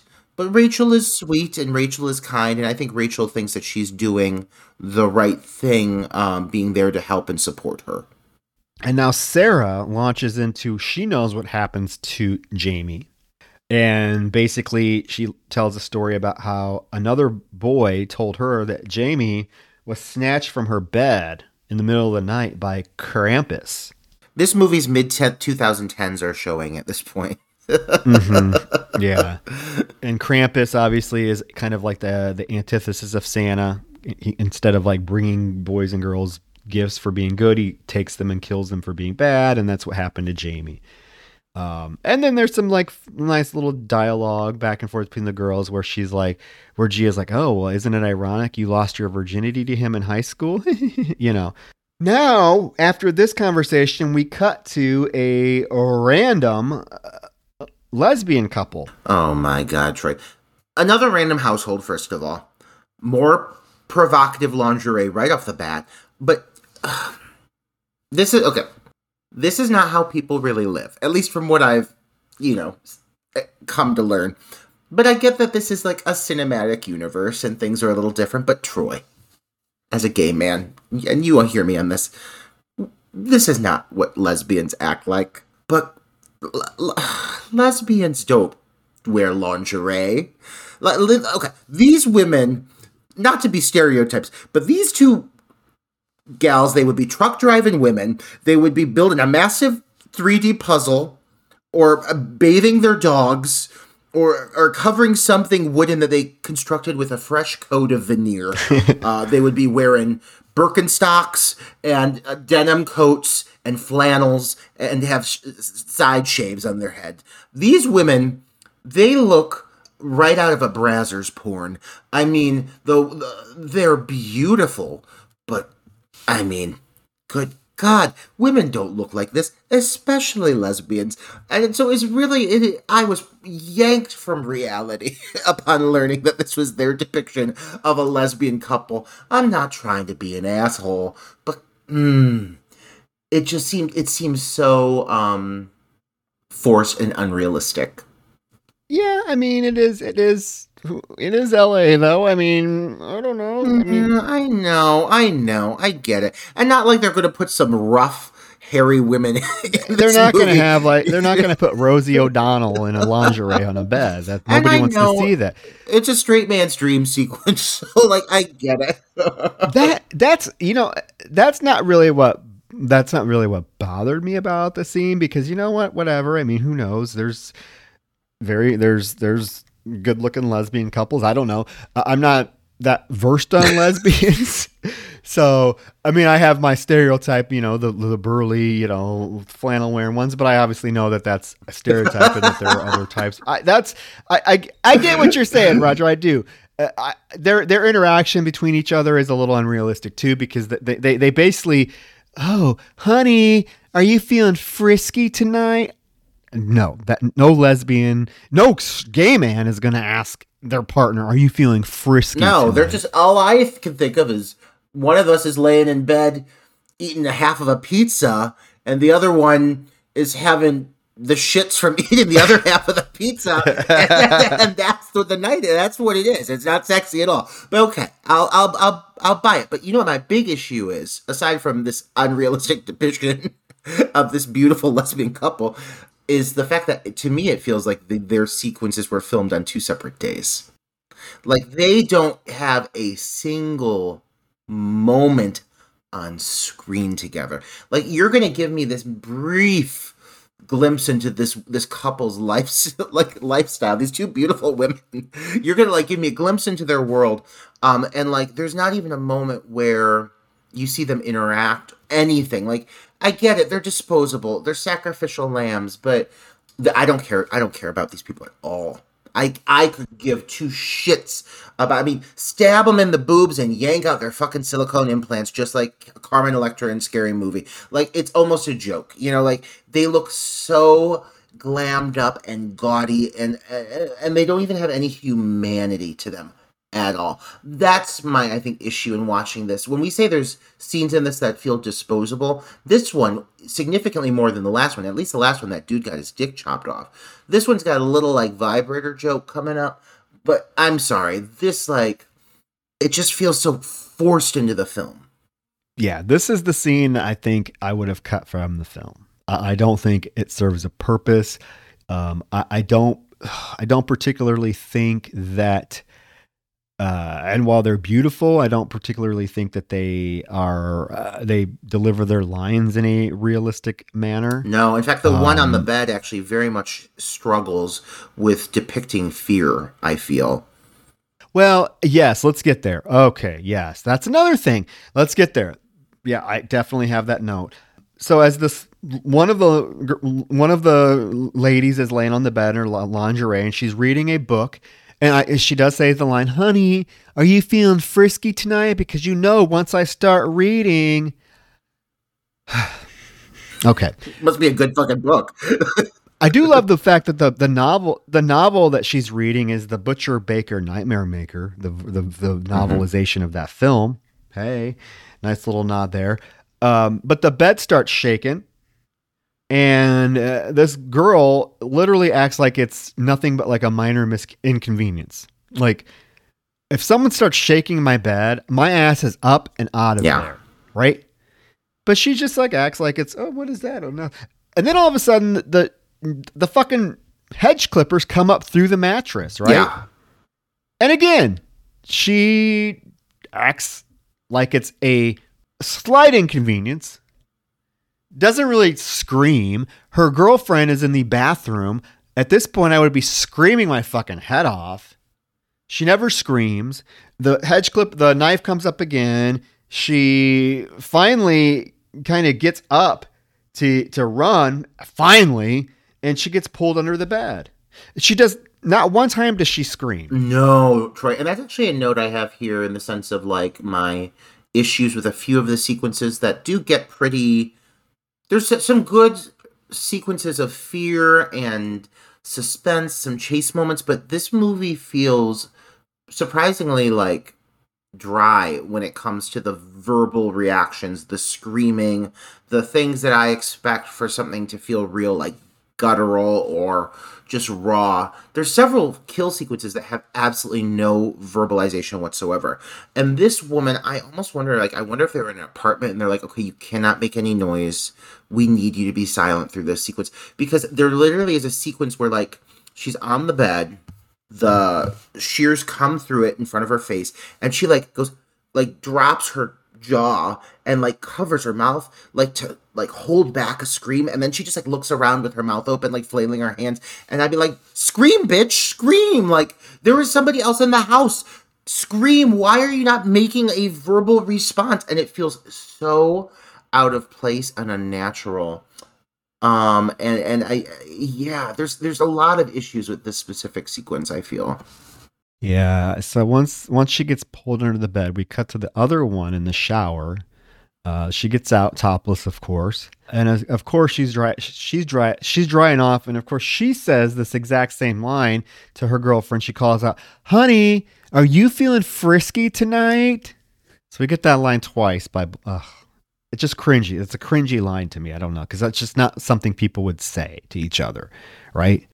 Right, right. So right. as she leaves the bathroom, she goes out to the bathroom and she does find her girlfriend's body, or she sees the girlfriend's body on the bed. Although, again, I think you could be very right that this was just shot in two separate days and the actresses weren't even on set together. I don't know if that's the case, but it could, it very much could be that way because all we do is see a shot of the the body on the bed from her perspective. We don't see her like go over to it, run over to it, or anything like that so it could be that was that's what happened. They didn't. They only had maybe the actresses like each actress for like a day, so they had to film their scene separately.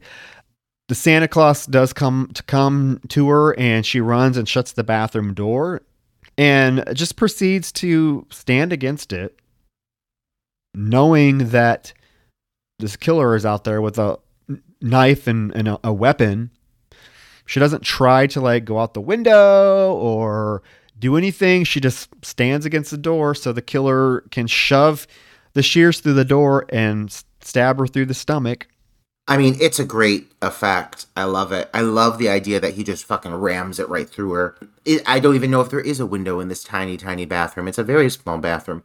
It just, I, I, I don't know. I, I feel like these, yeah, this character, especially the second one, like you don't even see her until the one is dead and she comes out and she's like hey you wanna fuck? Oh and she sees the like it's so quick. They're so disposable. These these two are just added to the list of very disposable characters. And you said this earlier like i get what he's doing with this. I understand. Like i understand having a high body count. I appreciate having a high body count. I just i don't know. I, I think probably uh, just being a member of the LGBTQ community too, seeing these kinds of tropes gets lazy to me. Gets kind of exhausting. Like, okay, lesbians, I get it. They're hot. But like big old silicone boobies, whatever. Um, did not it didn't add to this film, which overall a majority of it is a very quality film. This didn't really add anything for me. But I mean, cool effect. I did like the blade coming out of her mouth.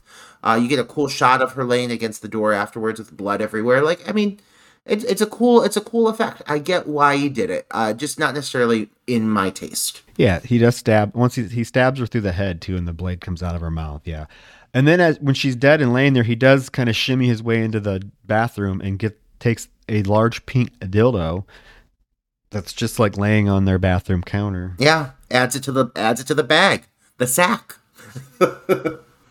adds it to the sack. Now we cut back to the girls and uh, Sarah is bitching about only boring people collect things because they're talking about Miss Garrett's cl- house and her collection of like Christmas decor and stuff like that. And uh, Sarah's like, only boring people with nothing better to do collect something. And then she's like bitching about needing something to drink that's stronger than eggnog.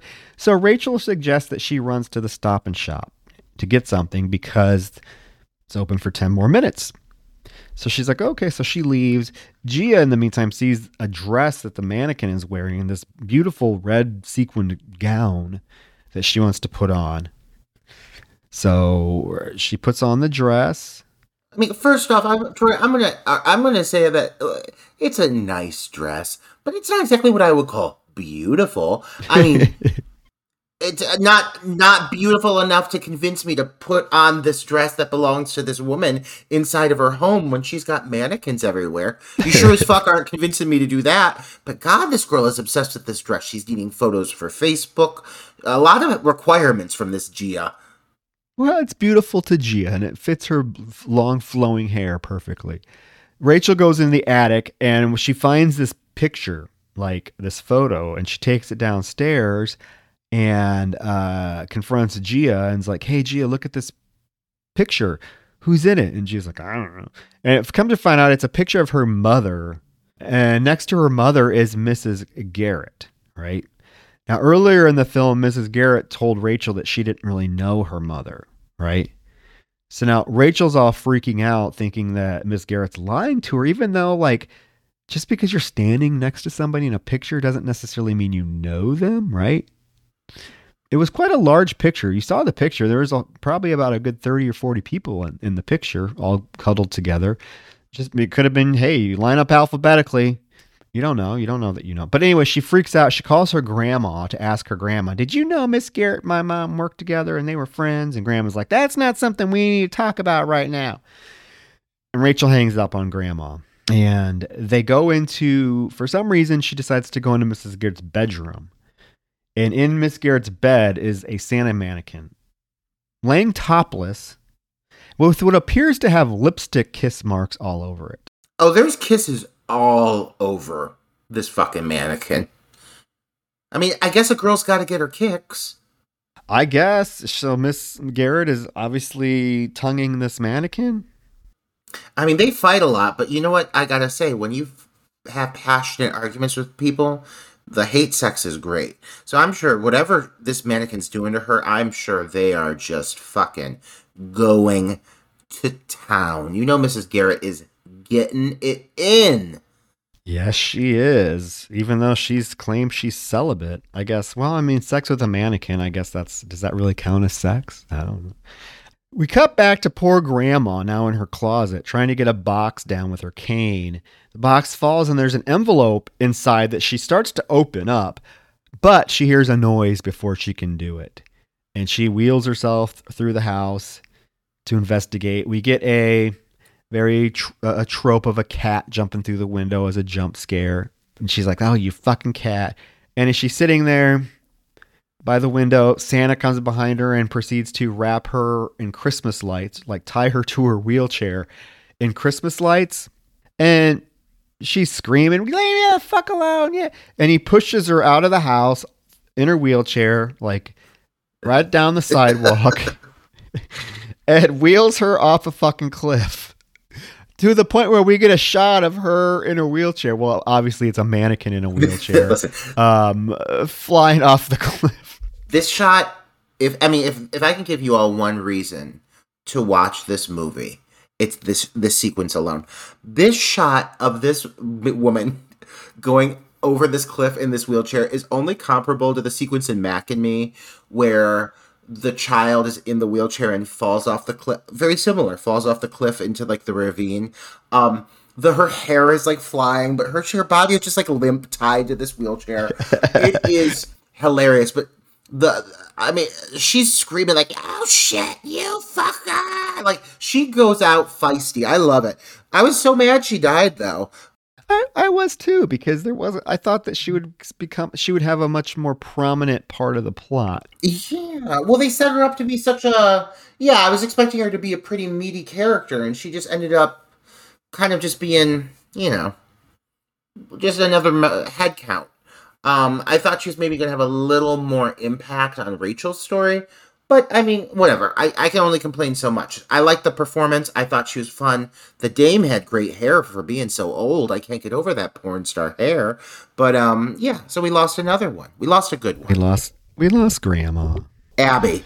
Grandma Abby. Now I do like this part because, it, well, I mean, it's Santa goes back into the house at the same time Rachel is leaving a message on in the answering machine that he hears saying that she's at Mrs. Garrett's house.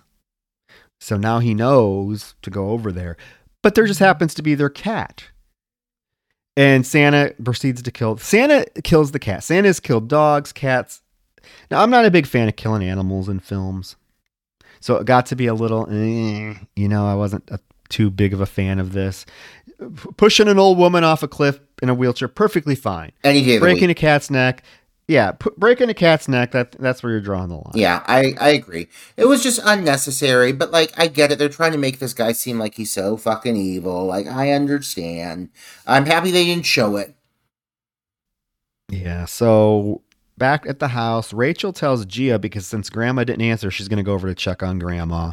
Uh, and for Gia to wait till Sarah comes back. So Rachel goes over to the grandma's house and finds the box with the envelope and proceeds to sit down and, and open the envelope. And but it cuts to Sarah now back from the Quick Mart. She pulls up at the house. She got a bottle of champagne from a convenience store gas station, apparently.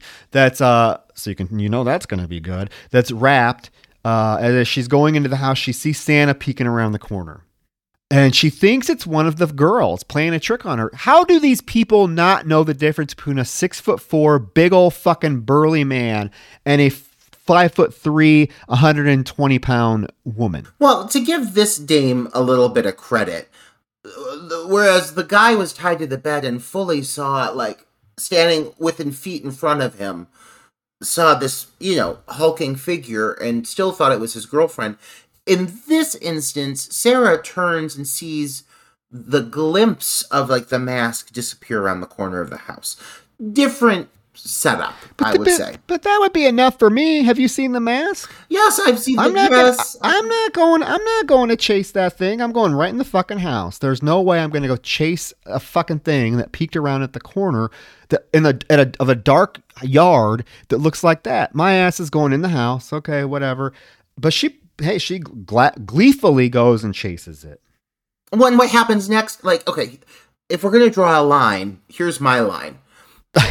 I may pursue and this is again why i would die. I may pursue but the moment that fucking mannequin drops i'm booking. I'm gone. I'm not gonna be like oh where'd this come from? Oh like i would be around that corner so fucking fast that santa would have to sprint after me in those goddamn fucking boots. Um because yeah they, uh, this mannequin gets dropped from the, the roof and she like looks up and she's like oh where'd this mysterious horrifying mannequin come from? And then the santa comes up behind her and starts to basically choke her out. Uh, but sarah i'll say this she may not be the best actress in the world. I'm sorry sarah you tried but girl fights tooth and nail she's fighting Well, I think that uh, yeah, the, the it's the three girls, all three of them put up a fight. Yes. Unlike the kind of wimpy, pointless characters we've gotten up to this point who haven't done shit. yes Yeah, Sarah fights. Uh, she does get away. She like beats him with a what is it? A shovel? oh she's beating him with everything she can get her fucking hands on Well, there's there's a specific. I think it's either a shovel or like a guard, like one of those big garden hose. But she finds that she's beating him with it. Now, the only thing that I have to say about Sarah is the bitch. If you have that, Santa, this this thing just tried to kill you. Beat it until it's dead.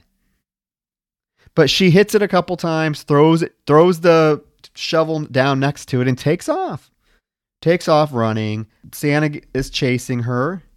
And there is a cool shot where she does see the window of the house of Miss Garrett's house, and she sees that Gia's at the um, kitchen faucet, so she can see her in the window. So as Santa's approaching, she takes the moment to like dart towards the window to try to get Gia's attention, and like right as she approaches the window, there's this really effective shot of the Santa jumping out from the like the left hand side of the window and tackling her to the ground. At the same second, like Gia turns around and would have noticed it. Yeah i really love that aspect Yeah, it's really cool. It's really well done. It's very it's timed very well. Uh, but then Santa proceeds to chop Sarah's fingers off in a very graphic way, yes much like the finger chopping scene in The Burning with the head shears. Chops Sarah's fingers off, and then what I can only uh, gather proceeded to gut her with the hedge clippers because we just hear her gurgling and screaming and as Gia is inside oblivious to what's going on. Yeah, I- I'm thinking that these windows have to be fucking like bulletproof or something because this girl is literally beside the house screaming. I, I said earlier there are scenes where there is not screaming. This this girl screams and she is screaming at the top of her lungs, and somehow Gia manages to not hear it. Um, I mean, she does go outside to explore, but like she doesn't seem like fearful that she heard. I don't know blood curdling screams coming from next to the house. She's just more kind of like, Where's my friend? Hmm. I, I don't totally understand it. I'll also say that Sarah's. I like Sarah's sequence. The acting is a little big. Like when she's getting those fingers chopped off, I was like, Girl, rein it in like three notches. Yeah, but it's still a pretty effective like uh, practical effect. Oh, the hand looks fucking phenomenal. I mean, the makeup, the gore in this sequence is great, and even the sequence of her running up to the window and that tackle looks great. I mean, for a huge majority of the sequence works really well. Yeah, we cut to Cody calling Rachel. Um, she says she can't talk because she can't trust anybody anymore. And he's like, "Well, you can trust me." And she tells him she found these letters. Basically, the letters were from Mr. Garrett, Mrs. Garrett's husband, and they were to her mother. So it is revealed that Mr. Garrett was having an affair with Rachel's mother. Uh, dun dun dun. Wonder where that's gonna go. yeah, Gia, Gia goes outside. Yeah, Gia goes outside to look for Sarah, and as she's standing there, there is a shot of we we see clearly Santa sneaking into the house. Okay, and so she goes back into the house to have some wine. She's on the couch and there is this really cool shot of like Santa like rising from the floor, almost like Michael Myers, framed behind her, like hulking up from the floor and just like overtaking the the um the frame until he's behind her. We do get basically we get it we get a pretty I would say a pretty um lengthy little chase scene between Gia and Santa. Before even the chase scene though, I really want to give some acknowledgement to the first pursuit sequence before she's aware of his presence. There is this kind of long, ongoing, drawn out moment of Gia wandering through the house, completely oblivious to the fact that Santa is in the house. Um, it gives me some strangers vibes. You know, it gives me that kind of feel. She she never sees him throughout this whole pursuit. She's going up the stairs, she's looking through all the rooms, but you always see him in the shadows. You see him soft focus the whole time. You, as the viewer, are constantly aware of his presence, and it's so well handled. Um, you see a bit of it in the trailers, and really understandably so, because it makes him look very intimidating. And he's just always looming, and she just never picks up on it.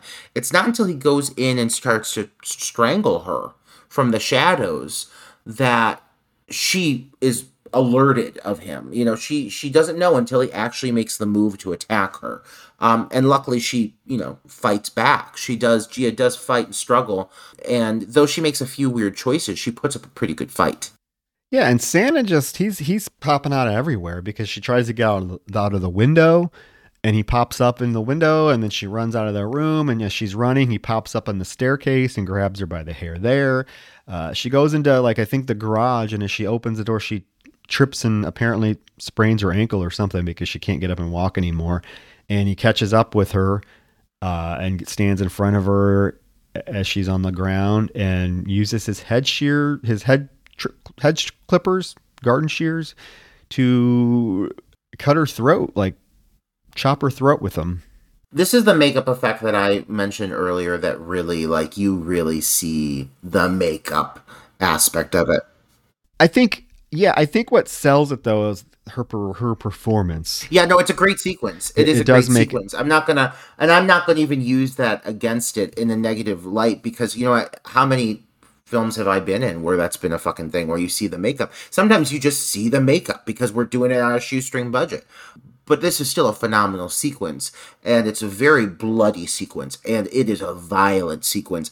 And the lead up the build up this nice chase scene that she has and the the the fact that you do see her struggle you do see her fight i honestly thought that she was going to make it a little longer just because of the the type of the character just seemed to have really had so much focus on this drawn out chase that i thought she was going to kind of reemerge I was actually disappointed to see her go. Not that it wasn't a good addition to the head count or a worthy death scene, but I just thought she kind of earned her place as a prominent character that I thought she'd make it a little longer. Does that make sense? Yeah, no, yeah, it is one of the standout, I would say, standout chase scenes of the film. So you do think maybe she's going to make it a little bit longer. Maybe Rachel will come in kind of at the last minute and and and give her and save her at least for a little bit. But no, she's dispatched. Uh, Rachel returns to Mrs. Garrett's house. Now the lights are out. Nobody's there. Uh, she does just randomly pick up the mug of eggnog and takes a sip of it. not knowing whose it is. I don't know if that's something she poured before she left, but I'm like, I'm not going to pick up some random mug and take a drink out of it, but she does. Nobody's answering her, so she calls Gia's cell phone and it rings from the staircase. So, like, right away, she realizes that something is wrong. At the same time, Cody calls her um, and she tells him that, hey, something's not right. I just found Gia's cell phone. She wouldn't leave it. And he's like, listen, I just looked up Mr. Garrett on the internet and found out that he's been in an asylum for the last 15 years. And, you know, she starts to put maybe two and two together and remembers that she saw Mrs. Garrett speaking to that police officer earlier when she pulled up and is like, maybe something, maybe he escaped, maybe something's going on with that. She also finds a key, right? and she uses the key there's like this mysterious door throughout the film that's locked that they want to get the key to so she automatically thinks that this is the key to this door and it is apparently because she unlocks it and goes in and i think it's is it the basement seems like the basement i don't know It's like a crawl space. but it's huge it goes like there's stairs and she goes down and it's like this huge room and it's full of like mannequins and Oh, you know, I was thinking of Troy. I was thinking of that little thing that she puts Cody. Oh, later. yeah. No, you're right. You're right. It is the basement. Yeah. so she goes in and yeah, it's dolls, mannequins, handmade signs that say like "girls are pretty, girls love mommy," a There's a- cage, A tray with scissors and string, very Yeah. prominently placed. a cage that says "time out" on it with a mannequin inside of it. And as she's like looking around, she turns and just like Miss Garrett's right in front of her. Kind of a nice little jump scare.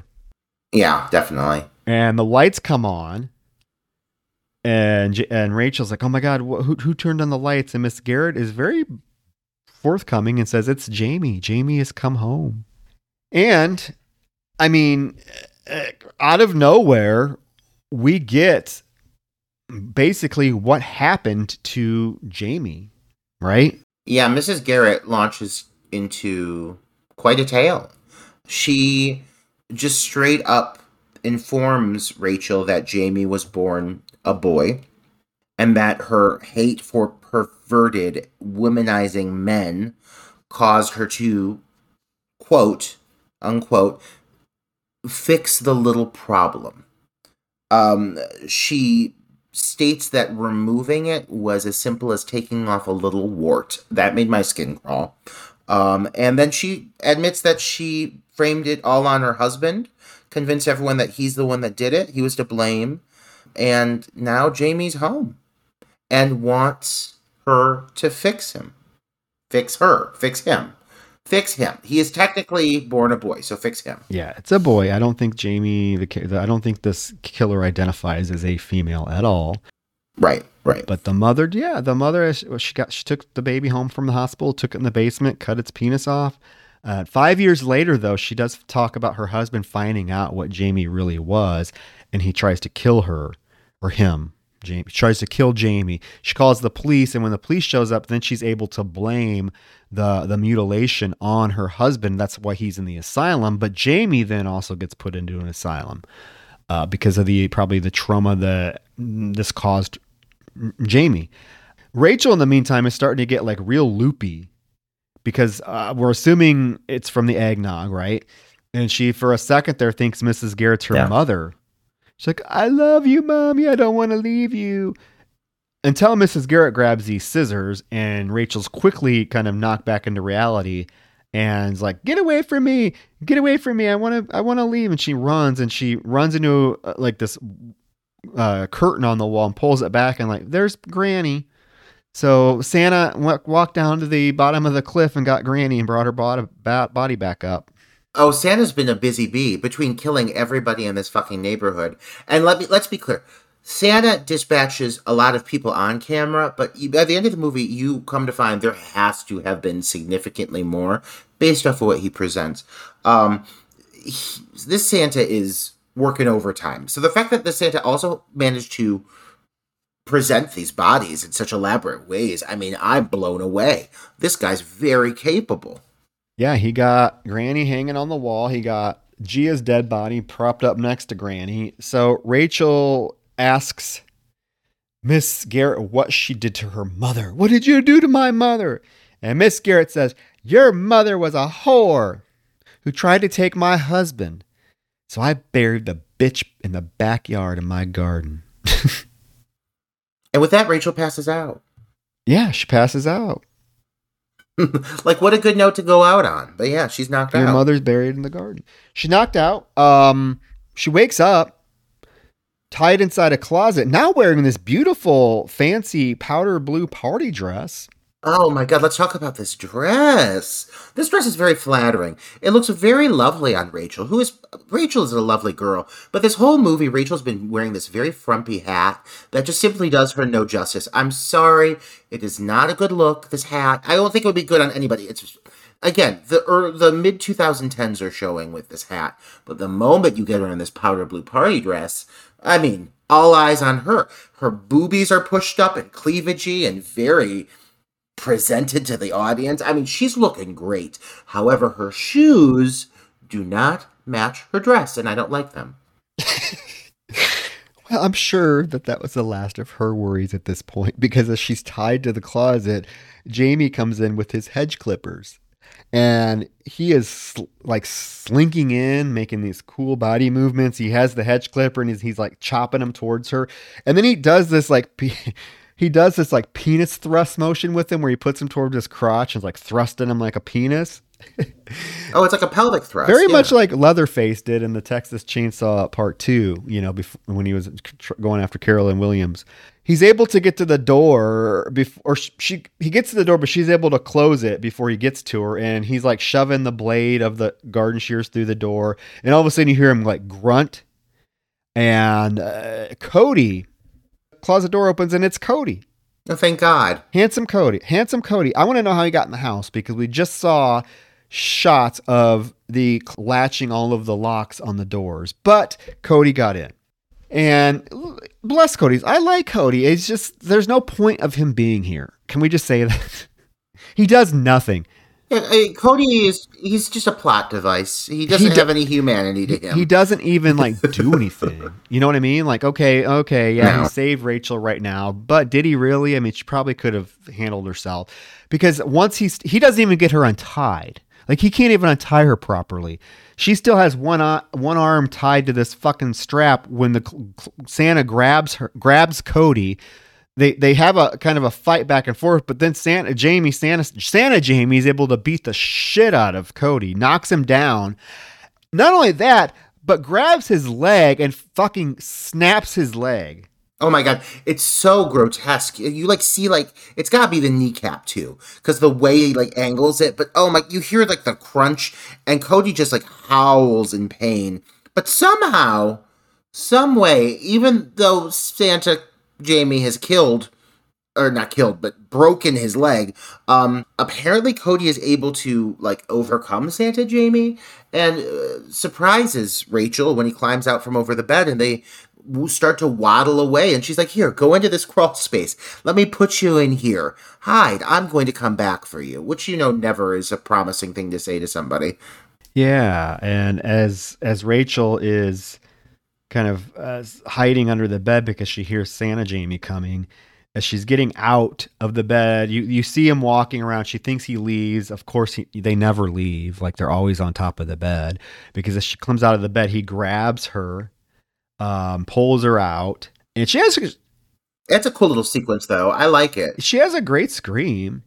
Yeah. Well, I like how she's she's starting to pull herself out from under the bed. She thinks he leaves the room. Like she hears the door shut. So she starts up like slowly pull herself out facing upwards and as she's like dragging herself out on her back, the mask just drops down. It's a pretty effective moment. I even I had seen it before and I still jumped when I revisited it. So I, I like it. It's simple. We've seen it a million times. Someone's under the bed, the killer's stalking around him. Boo. Good scare moment. It works though. I do like this one little second where he where she actually kicks him in the nuts, Oh, I love it. and he looks just- at her like, "Huh, really?" Yeah, yeah. Uh, at least Rachel's another fighter, though. I mean, she thinks fast to defend herself. She gets a nice little chase sequence here.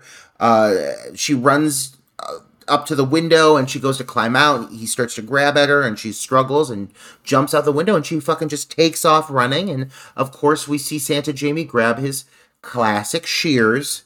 Uh, and it, it, yeah, launches into this nice little chase sequence. This is one area where I think you see the limitation show a little bit because. Mm-hmm I mean, honestly, these chases only go up. They take place like around the yard of the house. They don't like expand anywhere. They always come back to the same point.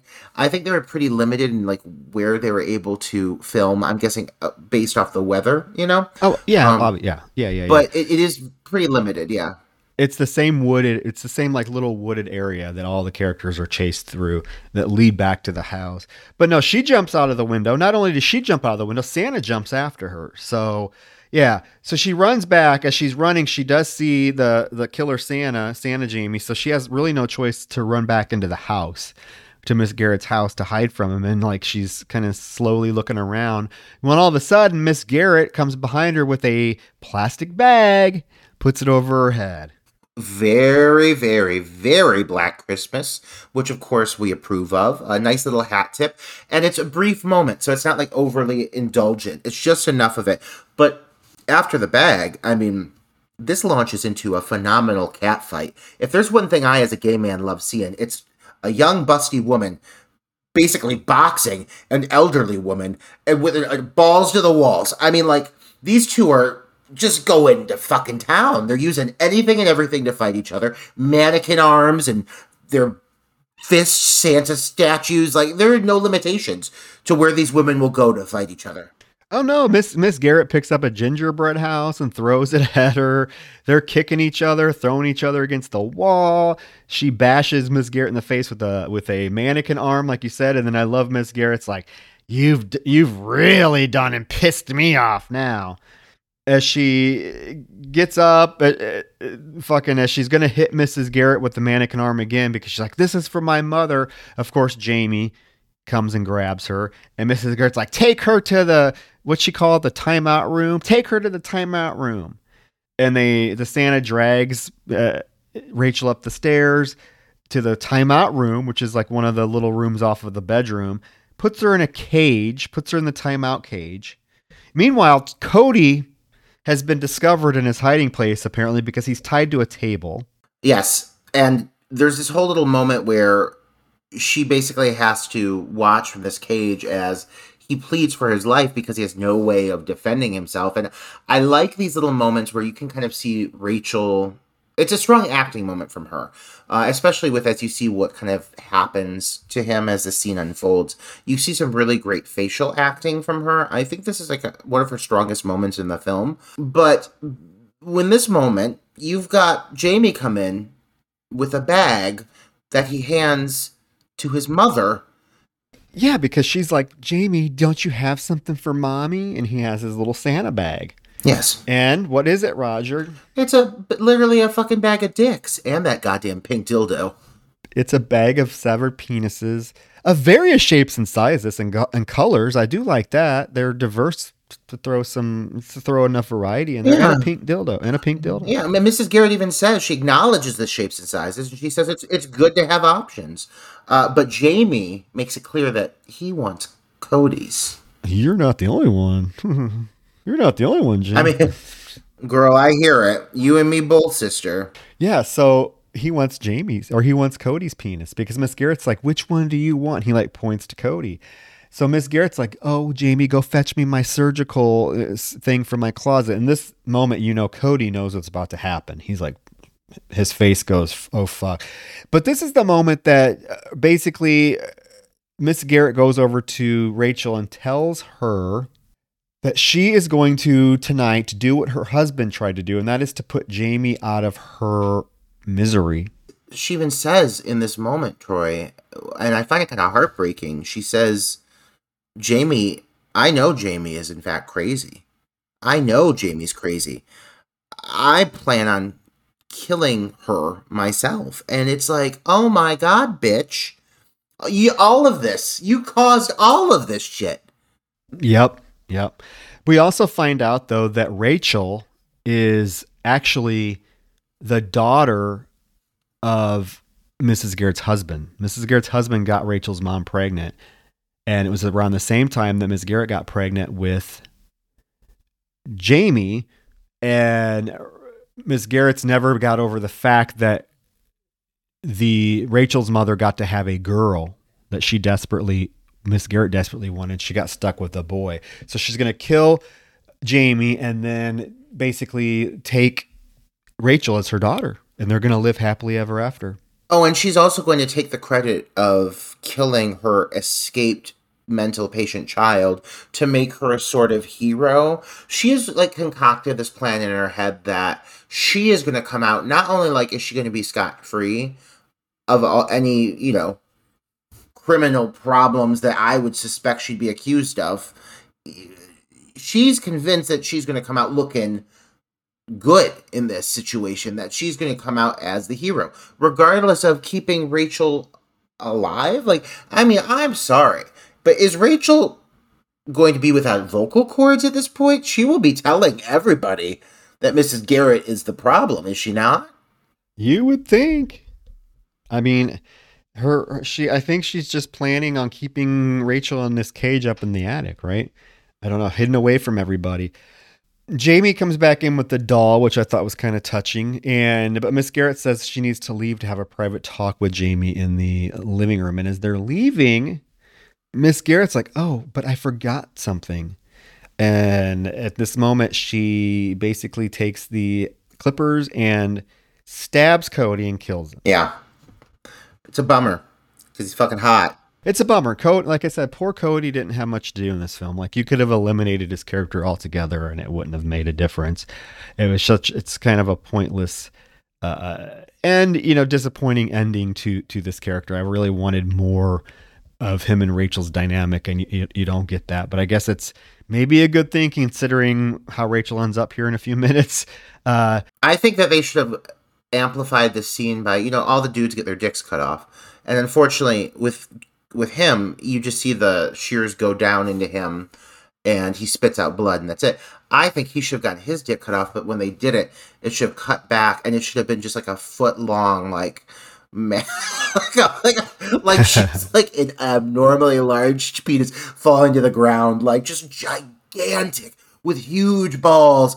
Um, but that aside, I love that um, Mrs. Garrett, after she stabs him, she has like an orgasmic response to it. She is so affected by positively. She loves it um by stabbing him and you know stabbing this man and she's just got the blood all over her and she's just like oh god oh yes oh like she's in ecstasy so Miss Garrett takes Jamie downstairs and in front of the Christmas tree says, "You no longer belong in this world." And you know, all my all I did was try to protect you. And and as this whole time Jamie's just playing with this doll. And then Miss Garrett very coldly says, "I only wanted to protect you and I you know, I you're, you're but you're still just a dickless man." And there ain't nothing worse. And there ain't nothing worse than yeah. that. Oh, I thought we were gonna say it. we should have, and there ain't nothing worse than that. worse than that. No, God. She stabs him in the back. Oh my God! This, you know what? Kudos to this film for making me feel something at this point. Because I'm gonna say it, Troy. I hate this broad. Oh my God, she's just vile. And the fact that this character that has gone throughout this whole movie killing so many people, the fact that they managed to make me feel differently towards him sorry for him that that takes some skill. That takes some some skill on the director's part. So good on him for having had the artistry of manipulating my feelings in such a way because this is a serial murderer but i still felt this. I felt i felt sad. I felt wronged for him. Well because it's not you know it wasn't necessarily his doing but you know you do get stuff revealed. Now we know why the fascination with cutting off dicks you know? I mean it all makes sense but this poor child didn't have a chance with this mother. You know what I mean? So she stabs him in the back, and as she's getting ready to like cut his throat, he gets the best of her. And there is a nice little fight sequence, struggle sequence between mother and son. He's throwing her up against the wall, throwing her on the couch, throwing her on the floor. She's, you know, trying to fight back the best she can uh, until he finally overcomes her and gets her on the ground and starts choking her relentlessly choking her. She's reaching for the knife that's, you know, out, uh, slightly out of reach when all of a sudden we see that ugly high heel And like, I may hate that loafer shoe, but I fucking love that this bitch just struts up in there in the middle of old girl getting choked out on the floor by her child. She stomps down on that fucking knife. She yanks it up. She sits down on the couch in that beautiful blue dress and she crosses her leg like the boss ass bitch that she is and she proceeds to watch. She watches as Jamie chokes his mother to death. I love it. Yeah, and it's not a quick it's not a quick choking death either. You know, a lot of times in films choking deaths last like 10 seconds and you're like, yeah, there's no way that person would be dead that quick. This one's pretty long and he's choking pretty hard and she's struggling until she finally she finally dies. Well, and as she's dying, she starts to like hallucinate and all of the dolls and mannequins that like adorn her house like gather in around Jamie. Because you know you see the perspective of Jamie just looking down at her, and you see all these mannequins and dolls just kind of like bobbling around Jamie and like whispering things and saying things as she's like taking her last gasps and dies, and it, it's very trippy. It's a very unique way to end it, but it's it's very much uh it very much makes sense with the character because she's filled her life with all of this imagery, uh, and I thought it was a really cool way to end it. It is, it is. And uh, what's even cooler is that now Rachel gets up, kneels next to Jamie, and says, Let's bury this bitch out back. I want, Troy, I want so much to have an issue with this ending because this killer has killed so many fucking people. But I honestly love this ending. I love that even though Jamie even killed Rachel's best friends, she still sees the humanity in this situation uh, and sees how wronged both of them were and um, manages to, I don't want to say look past it. I'm sure that Jamie will probably be executed or something horrible. I don't know. But, um, I mean, in this moment, she's like, no, no, no. The real villain here, the real villain here is Mrs. Garrett. Jamie was just a pawn. Jamie was just destroyed, mentally destroyed by this woman. And any issues that have sprung forth from that fall back on her and the horrible things that she did to this child. And I mean, I gotta say, Troy, this does lead into one of my favorite segments of Dark Night of the podcast. Is it or is it not offensive?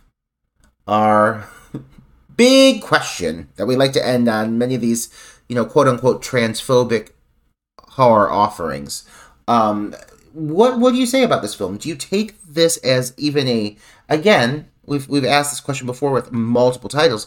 Is this a transphobic piece of cinema? Is this even touching on that material? Is there a reason for LGBTQ community members to be offended by this piece? What are your thoughts on this film?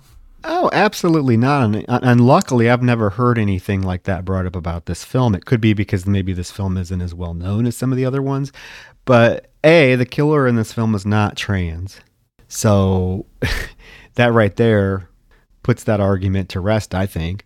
I mean, the killer in this film, literally as an infant, had its genitalia chopped off by its mother and was being raised as a female. And obviously, obviously, that was not what this person wanted because what happens is this whole film is he's going around cutting penises off of men because he wants one of his own to be it seems like to be reattached so this this killer has no uh, desire to live as a female it was his mother that was uh, the the whole uh, cause of that. Like this child would have not grown up to be trans or would not have cut off its own penis. So yeah, I don't I don't even see this film touching on that theme at all. It, it really is not even that. It doesn't even I don't think it even belongs in that sort of subgenre of slashers in my opinion. But you know somebody will uh, will inevitably take it. Maybe there, eventually, sure. but I mean, then they need to they need to rewatch it and reevaluate what they what they then they to me, if you look at this film and think it's transphobic, then you yourself have no understanding of what trans means. That's right. on you. Right. That's no. not on this film. this is another example of, of I would say of gender dysphoria of of someone being forced to live one way, identifying another way, and the mental distress that comes from it. I will say that we have touched on an array of movies that delve into this, and there's plenty more. Um, and I, I will say that I wouldn't have an issue if this was an explanation that I didn't see again for a while from new cinema, like from new impending films. Like, okay, there are plenty of movies that have had this as an explanation for the reason as to why a killer kills. Um, it's it's always interesting and intriguing to delve in and explore it, but it's more than anything. It's just becoming something that it's lost its shock factor and it's lost its like avant garde, unique trait. Maybe because I'm just watching so many of them. But God, a lot of movies fall back on this. How many have we reviewed in the last three months that have the same kind of concept? In the last in the last month, with um when we reviewed um what is the one that we reviewed with Jay? Unhinged. Unhinged. Very very similar concept. By choice in that case, but not willingly, not happy happily. That character was living an alternate life, and it was the aftermath that comes from it. So I guess I'm more saying, just from creative standpoints, okay, we've seen plenty of people have their sexuality fucked with. I'm sure there's other reasons people can be killing out there these days. Yeah, yeah, I agree. Um, but I mean, I feel like this film this film to me is like a mashup of so many 80s slasher films. I see so many elements of so many different 80s slasher films in this film. I see The Burning, obviously. I see Sleepaway Camp, obviously. I see uh, Butcher Baker, Nightmare Maker. I see um, Friday the 13th. I mean, there's so many. So I feel like the director Todd and the writer Todd Nunes knew exactly what he was doing when he when he wrote the script. There's so it's such like a hodgepodge of all of these influence in, influential 80 slasher films that influenced him as a filmmaker, kind of rolled up into one film. Obviously, Black Christmas. So I don't see that as like his like main motivating focus of the film. It's it's an element of the film, obviously, that's used to drive the plot and maybe make the plot a little bit shocking but yeah i don't see it as like like a trans anything really. I, I don't know. My opinion that we have to do acknowledge the final shot of the film is the jamie finally takes off his santa mask. Mary or not mary uh, Rachel gets the mask and throws it outside, and it lands on some Christmas lights, and we get this like eerie final shot of these like Christmas lights glowing through the mask's eyes, and then the credits roll. Yeah, it very much recreates the very first shot of when the kids knock the mask off to begin with. It fell because both times it falls atop Christmas lights and it makes a glow this kind of reddish color. Um, yeah, I mean, like, man, I'm gonna say if uh, beyond being a, a great holiday slasher, I've got to say that this probably stands out in my mind as one of the best independent slashers, period, of the last 20 years. I agree. And I, I was going to say something. We, we reviewed, uh, we reviewed Terrifier. That was one of our first episodes that we did for Patreon. So if you want to hear our thoughts on Terrifier, it's one of our first episodes on Patreon. Go to our Patreon page, subscribe. You can hear it. I know that that film gets a lot of praise and a lot of love, uh, mainly because Art the Clown is a villain, right? People think Art the Clown is such a creepy, relentless villain. He is. I'm not saying that he is not. Art the Clown makes that movie by far. Take Art the Clown out of that movie, and it's not that good of a movie. This film, this villain, this killer Santa Jamie, needs to have that same like passion and recognition from horror fans because to me, this Jamie killer is just as fucking creepy, just as fucking relentless, if not more. And I don't understand. Like, and this came out in 2015. Terrifier was what 2017. Uh, and I hate to, I'm not really comparing the two films. I mean, there's a lot of similarities. They're definitely both 80s slasher homages. One takes place on Halloween, this one takes place on Christmas. You have a very distinct type of character in, in Terrifier, you have a very distinct type of character in this one.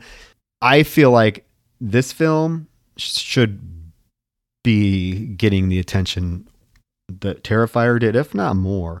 Because honestly, in my opinion, I think this is a better film. I agree on that statement. Cinematography wise, character wise, acting wise, story wise, Terrifier doesn't really even have a fucking story. This has a very uh, layered story to it.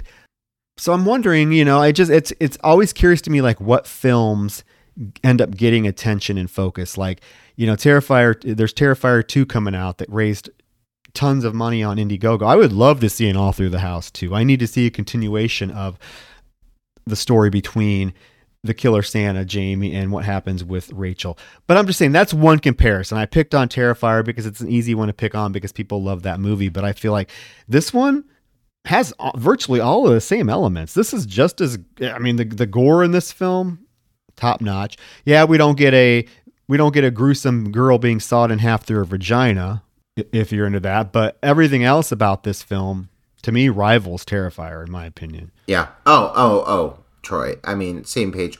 Um, likability of the cast.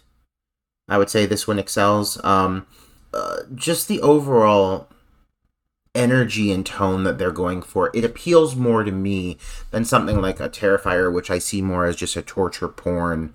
This is gory, but it it, it is violence with it's it's tied together. Each kill is serving some sort of a purpose. Even the ones that were like the scenes that we talked about that seemed like excess or over the top, there was still a through story there connecting them. We don't necessarily feel they're needed, but there's still a through story. Yeah, no, I mean, we spent a lot of time harping on the, the, the lesbian couple and how that could have been cut out, which it very much could have, but it still comes into play at the end because you see the pink dildo in the bag of penises. So it's kind of a, a dark humor that runs that that's threaded through the film. You know, I mean, this film is meticulously crafted. Like we mentioned, the attention to detail is stunning. So I'm wondering. I mean, I feel like this Killer Santa should be just as iconic as as Art the Clown or some of our other uh, slasher villains of the last ten or twenty years because it's he's brutal, relentless, no holds bar, gets the job done. But at the end of the day, yeah, I, I, I, you know, nitpick stuff aside that we discussed, negatives aside, which I don't think we really had much negative to say about this film. But you know, no film's perfect. But uh, I thoroughly enjoy this film. It is has quickly become one of probably my top five favorite holiday themed slasher flicks. I adore it. I don't get bored watching it. I can watch it over and over again and still find the same excitement that I found the first time watching it. I just find it I just I don't know, there's something about this film. It's charming. The everything about it just works perfectly in my opinion for for such a low budget indie film. It really needs uh, to be more well known. So I'm like I said, I'm really glad we chose this as our episode. Oh yeah, I um I I second everything you just said regarding the desire to make this a franchise. My God, like I would get me in it. Get me in this fucking sequel. Uh, that would be that would make my fucking year. Well, uh, you need to play the na- a neighbor with you know ro- curling rollers in her hair going out in a know. wheelchair. Um, but but um, I think my really big thing I want to celebrate about this film more so than anything is just the indiness shines through and it wasn't scared of it. It embraced it and it ran with it. And even in some of the things that we may have slammed on or gotten down on or not necessarily agreed with you know troy you and i as indie filmmakers have had plenty of people disagree with choices we made but we we had a vision that we followed through with. We saw it to completion and you know we've made our features and we got them out there. Todd had a very clear vision. I mean, from beginning to end, this film, you know, this fucker knew exactly what he wanted, and not every decision may be something I absolutely love, but as a complete feature, I love it. I love what he offered to the genre. I love his artistic influences. I want to see him work with a bigger budget. I want to see him you know, work uh, with uh, the, the bigger talents, bigger names. I want to see all of these things happen for him, much like is happening for Terrifier. Exactly, completely. I agree with you 110%. This movie deserves that love and recognition. Um, and even in the things that we did critique, and you know, we just give blunt, honest reviews. Every film we've reviewed, we've slammed on a little bit, you know? I mean, oh yeah, we even I mean we we we we reviewed Night of the Demons with Cathy Podewell and on the show, and we even we weren't all crazy crazy about that either. I mean, if there's problematic things about the film or things that we don't necessarily like or agree with, we're going to bring them up. So the good outweighs the bad. I agree so much in this. I mean, like, the, Oh, yeah. there's very few issues I have with this film, but there's much I want to celebrate about it. And uh, listeners, if you're someone who randomly chose to listen to this before seeing it, um, shame on you. But now it's your job to go fucking watch it. Make sure other indie fans do as well. yes, watch the film.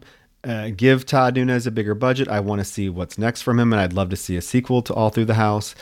I would love that, but I'm just waiting on on what's next from him. He she, he is a director that I would love to to see more from. He's ex- yeah, just based on this this film and the short that this film is based off of, you can tell this guy has some real talent and a real love and appreciation for the genre. Much like the you know Damien Leone who directed Terrifier, you can definitely tell he has a great love for the genre. Um, what a, a unique way to end uh, this episode, Troy. Is that a tornado siren I hear in the distance? It is. We are we are experiencing. We are going to experience 80 mile an hour winds here. So we should wrap this up because I doubt you guys want to hear um, oh God, a siren for the next. Well, Troy, don't let this blow you off to Oz. My God. No. Okay. So real quick, guys, our next episode is going to be for our 50th episode is going to be the Christmas classic, controversial Silent Night, Deadly Night. Yay! Yay! Oh, sorry, guys. No, guys, Troy is experiencing what we call technical difficulties. And we and we're okay. So real quick, and we're covering Silent Night, Deadly Night two this week for our uh, Patreon episode. So yes, join our Patreon, leave us a five star review, and with that, I'm going to say goodnight before I get blown away and you never hear another episode with me again. All right, listeners, we love you. Have a wonderful week, and we'll see you for Christmas. All right, guys, thank you for tuning in. Until next week.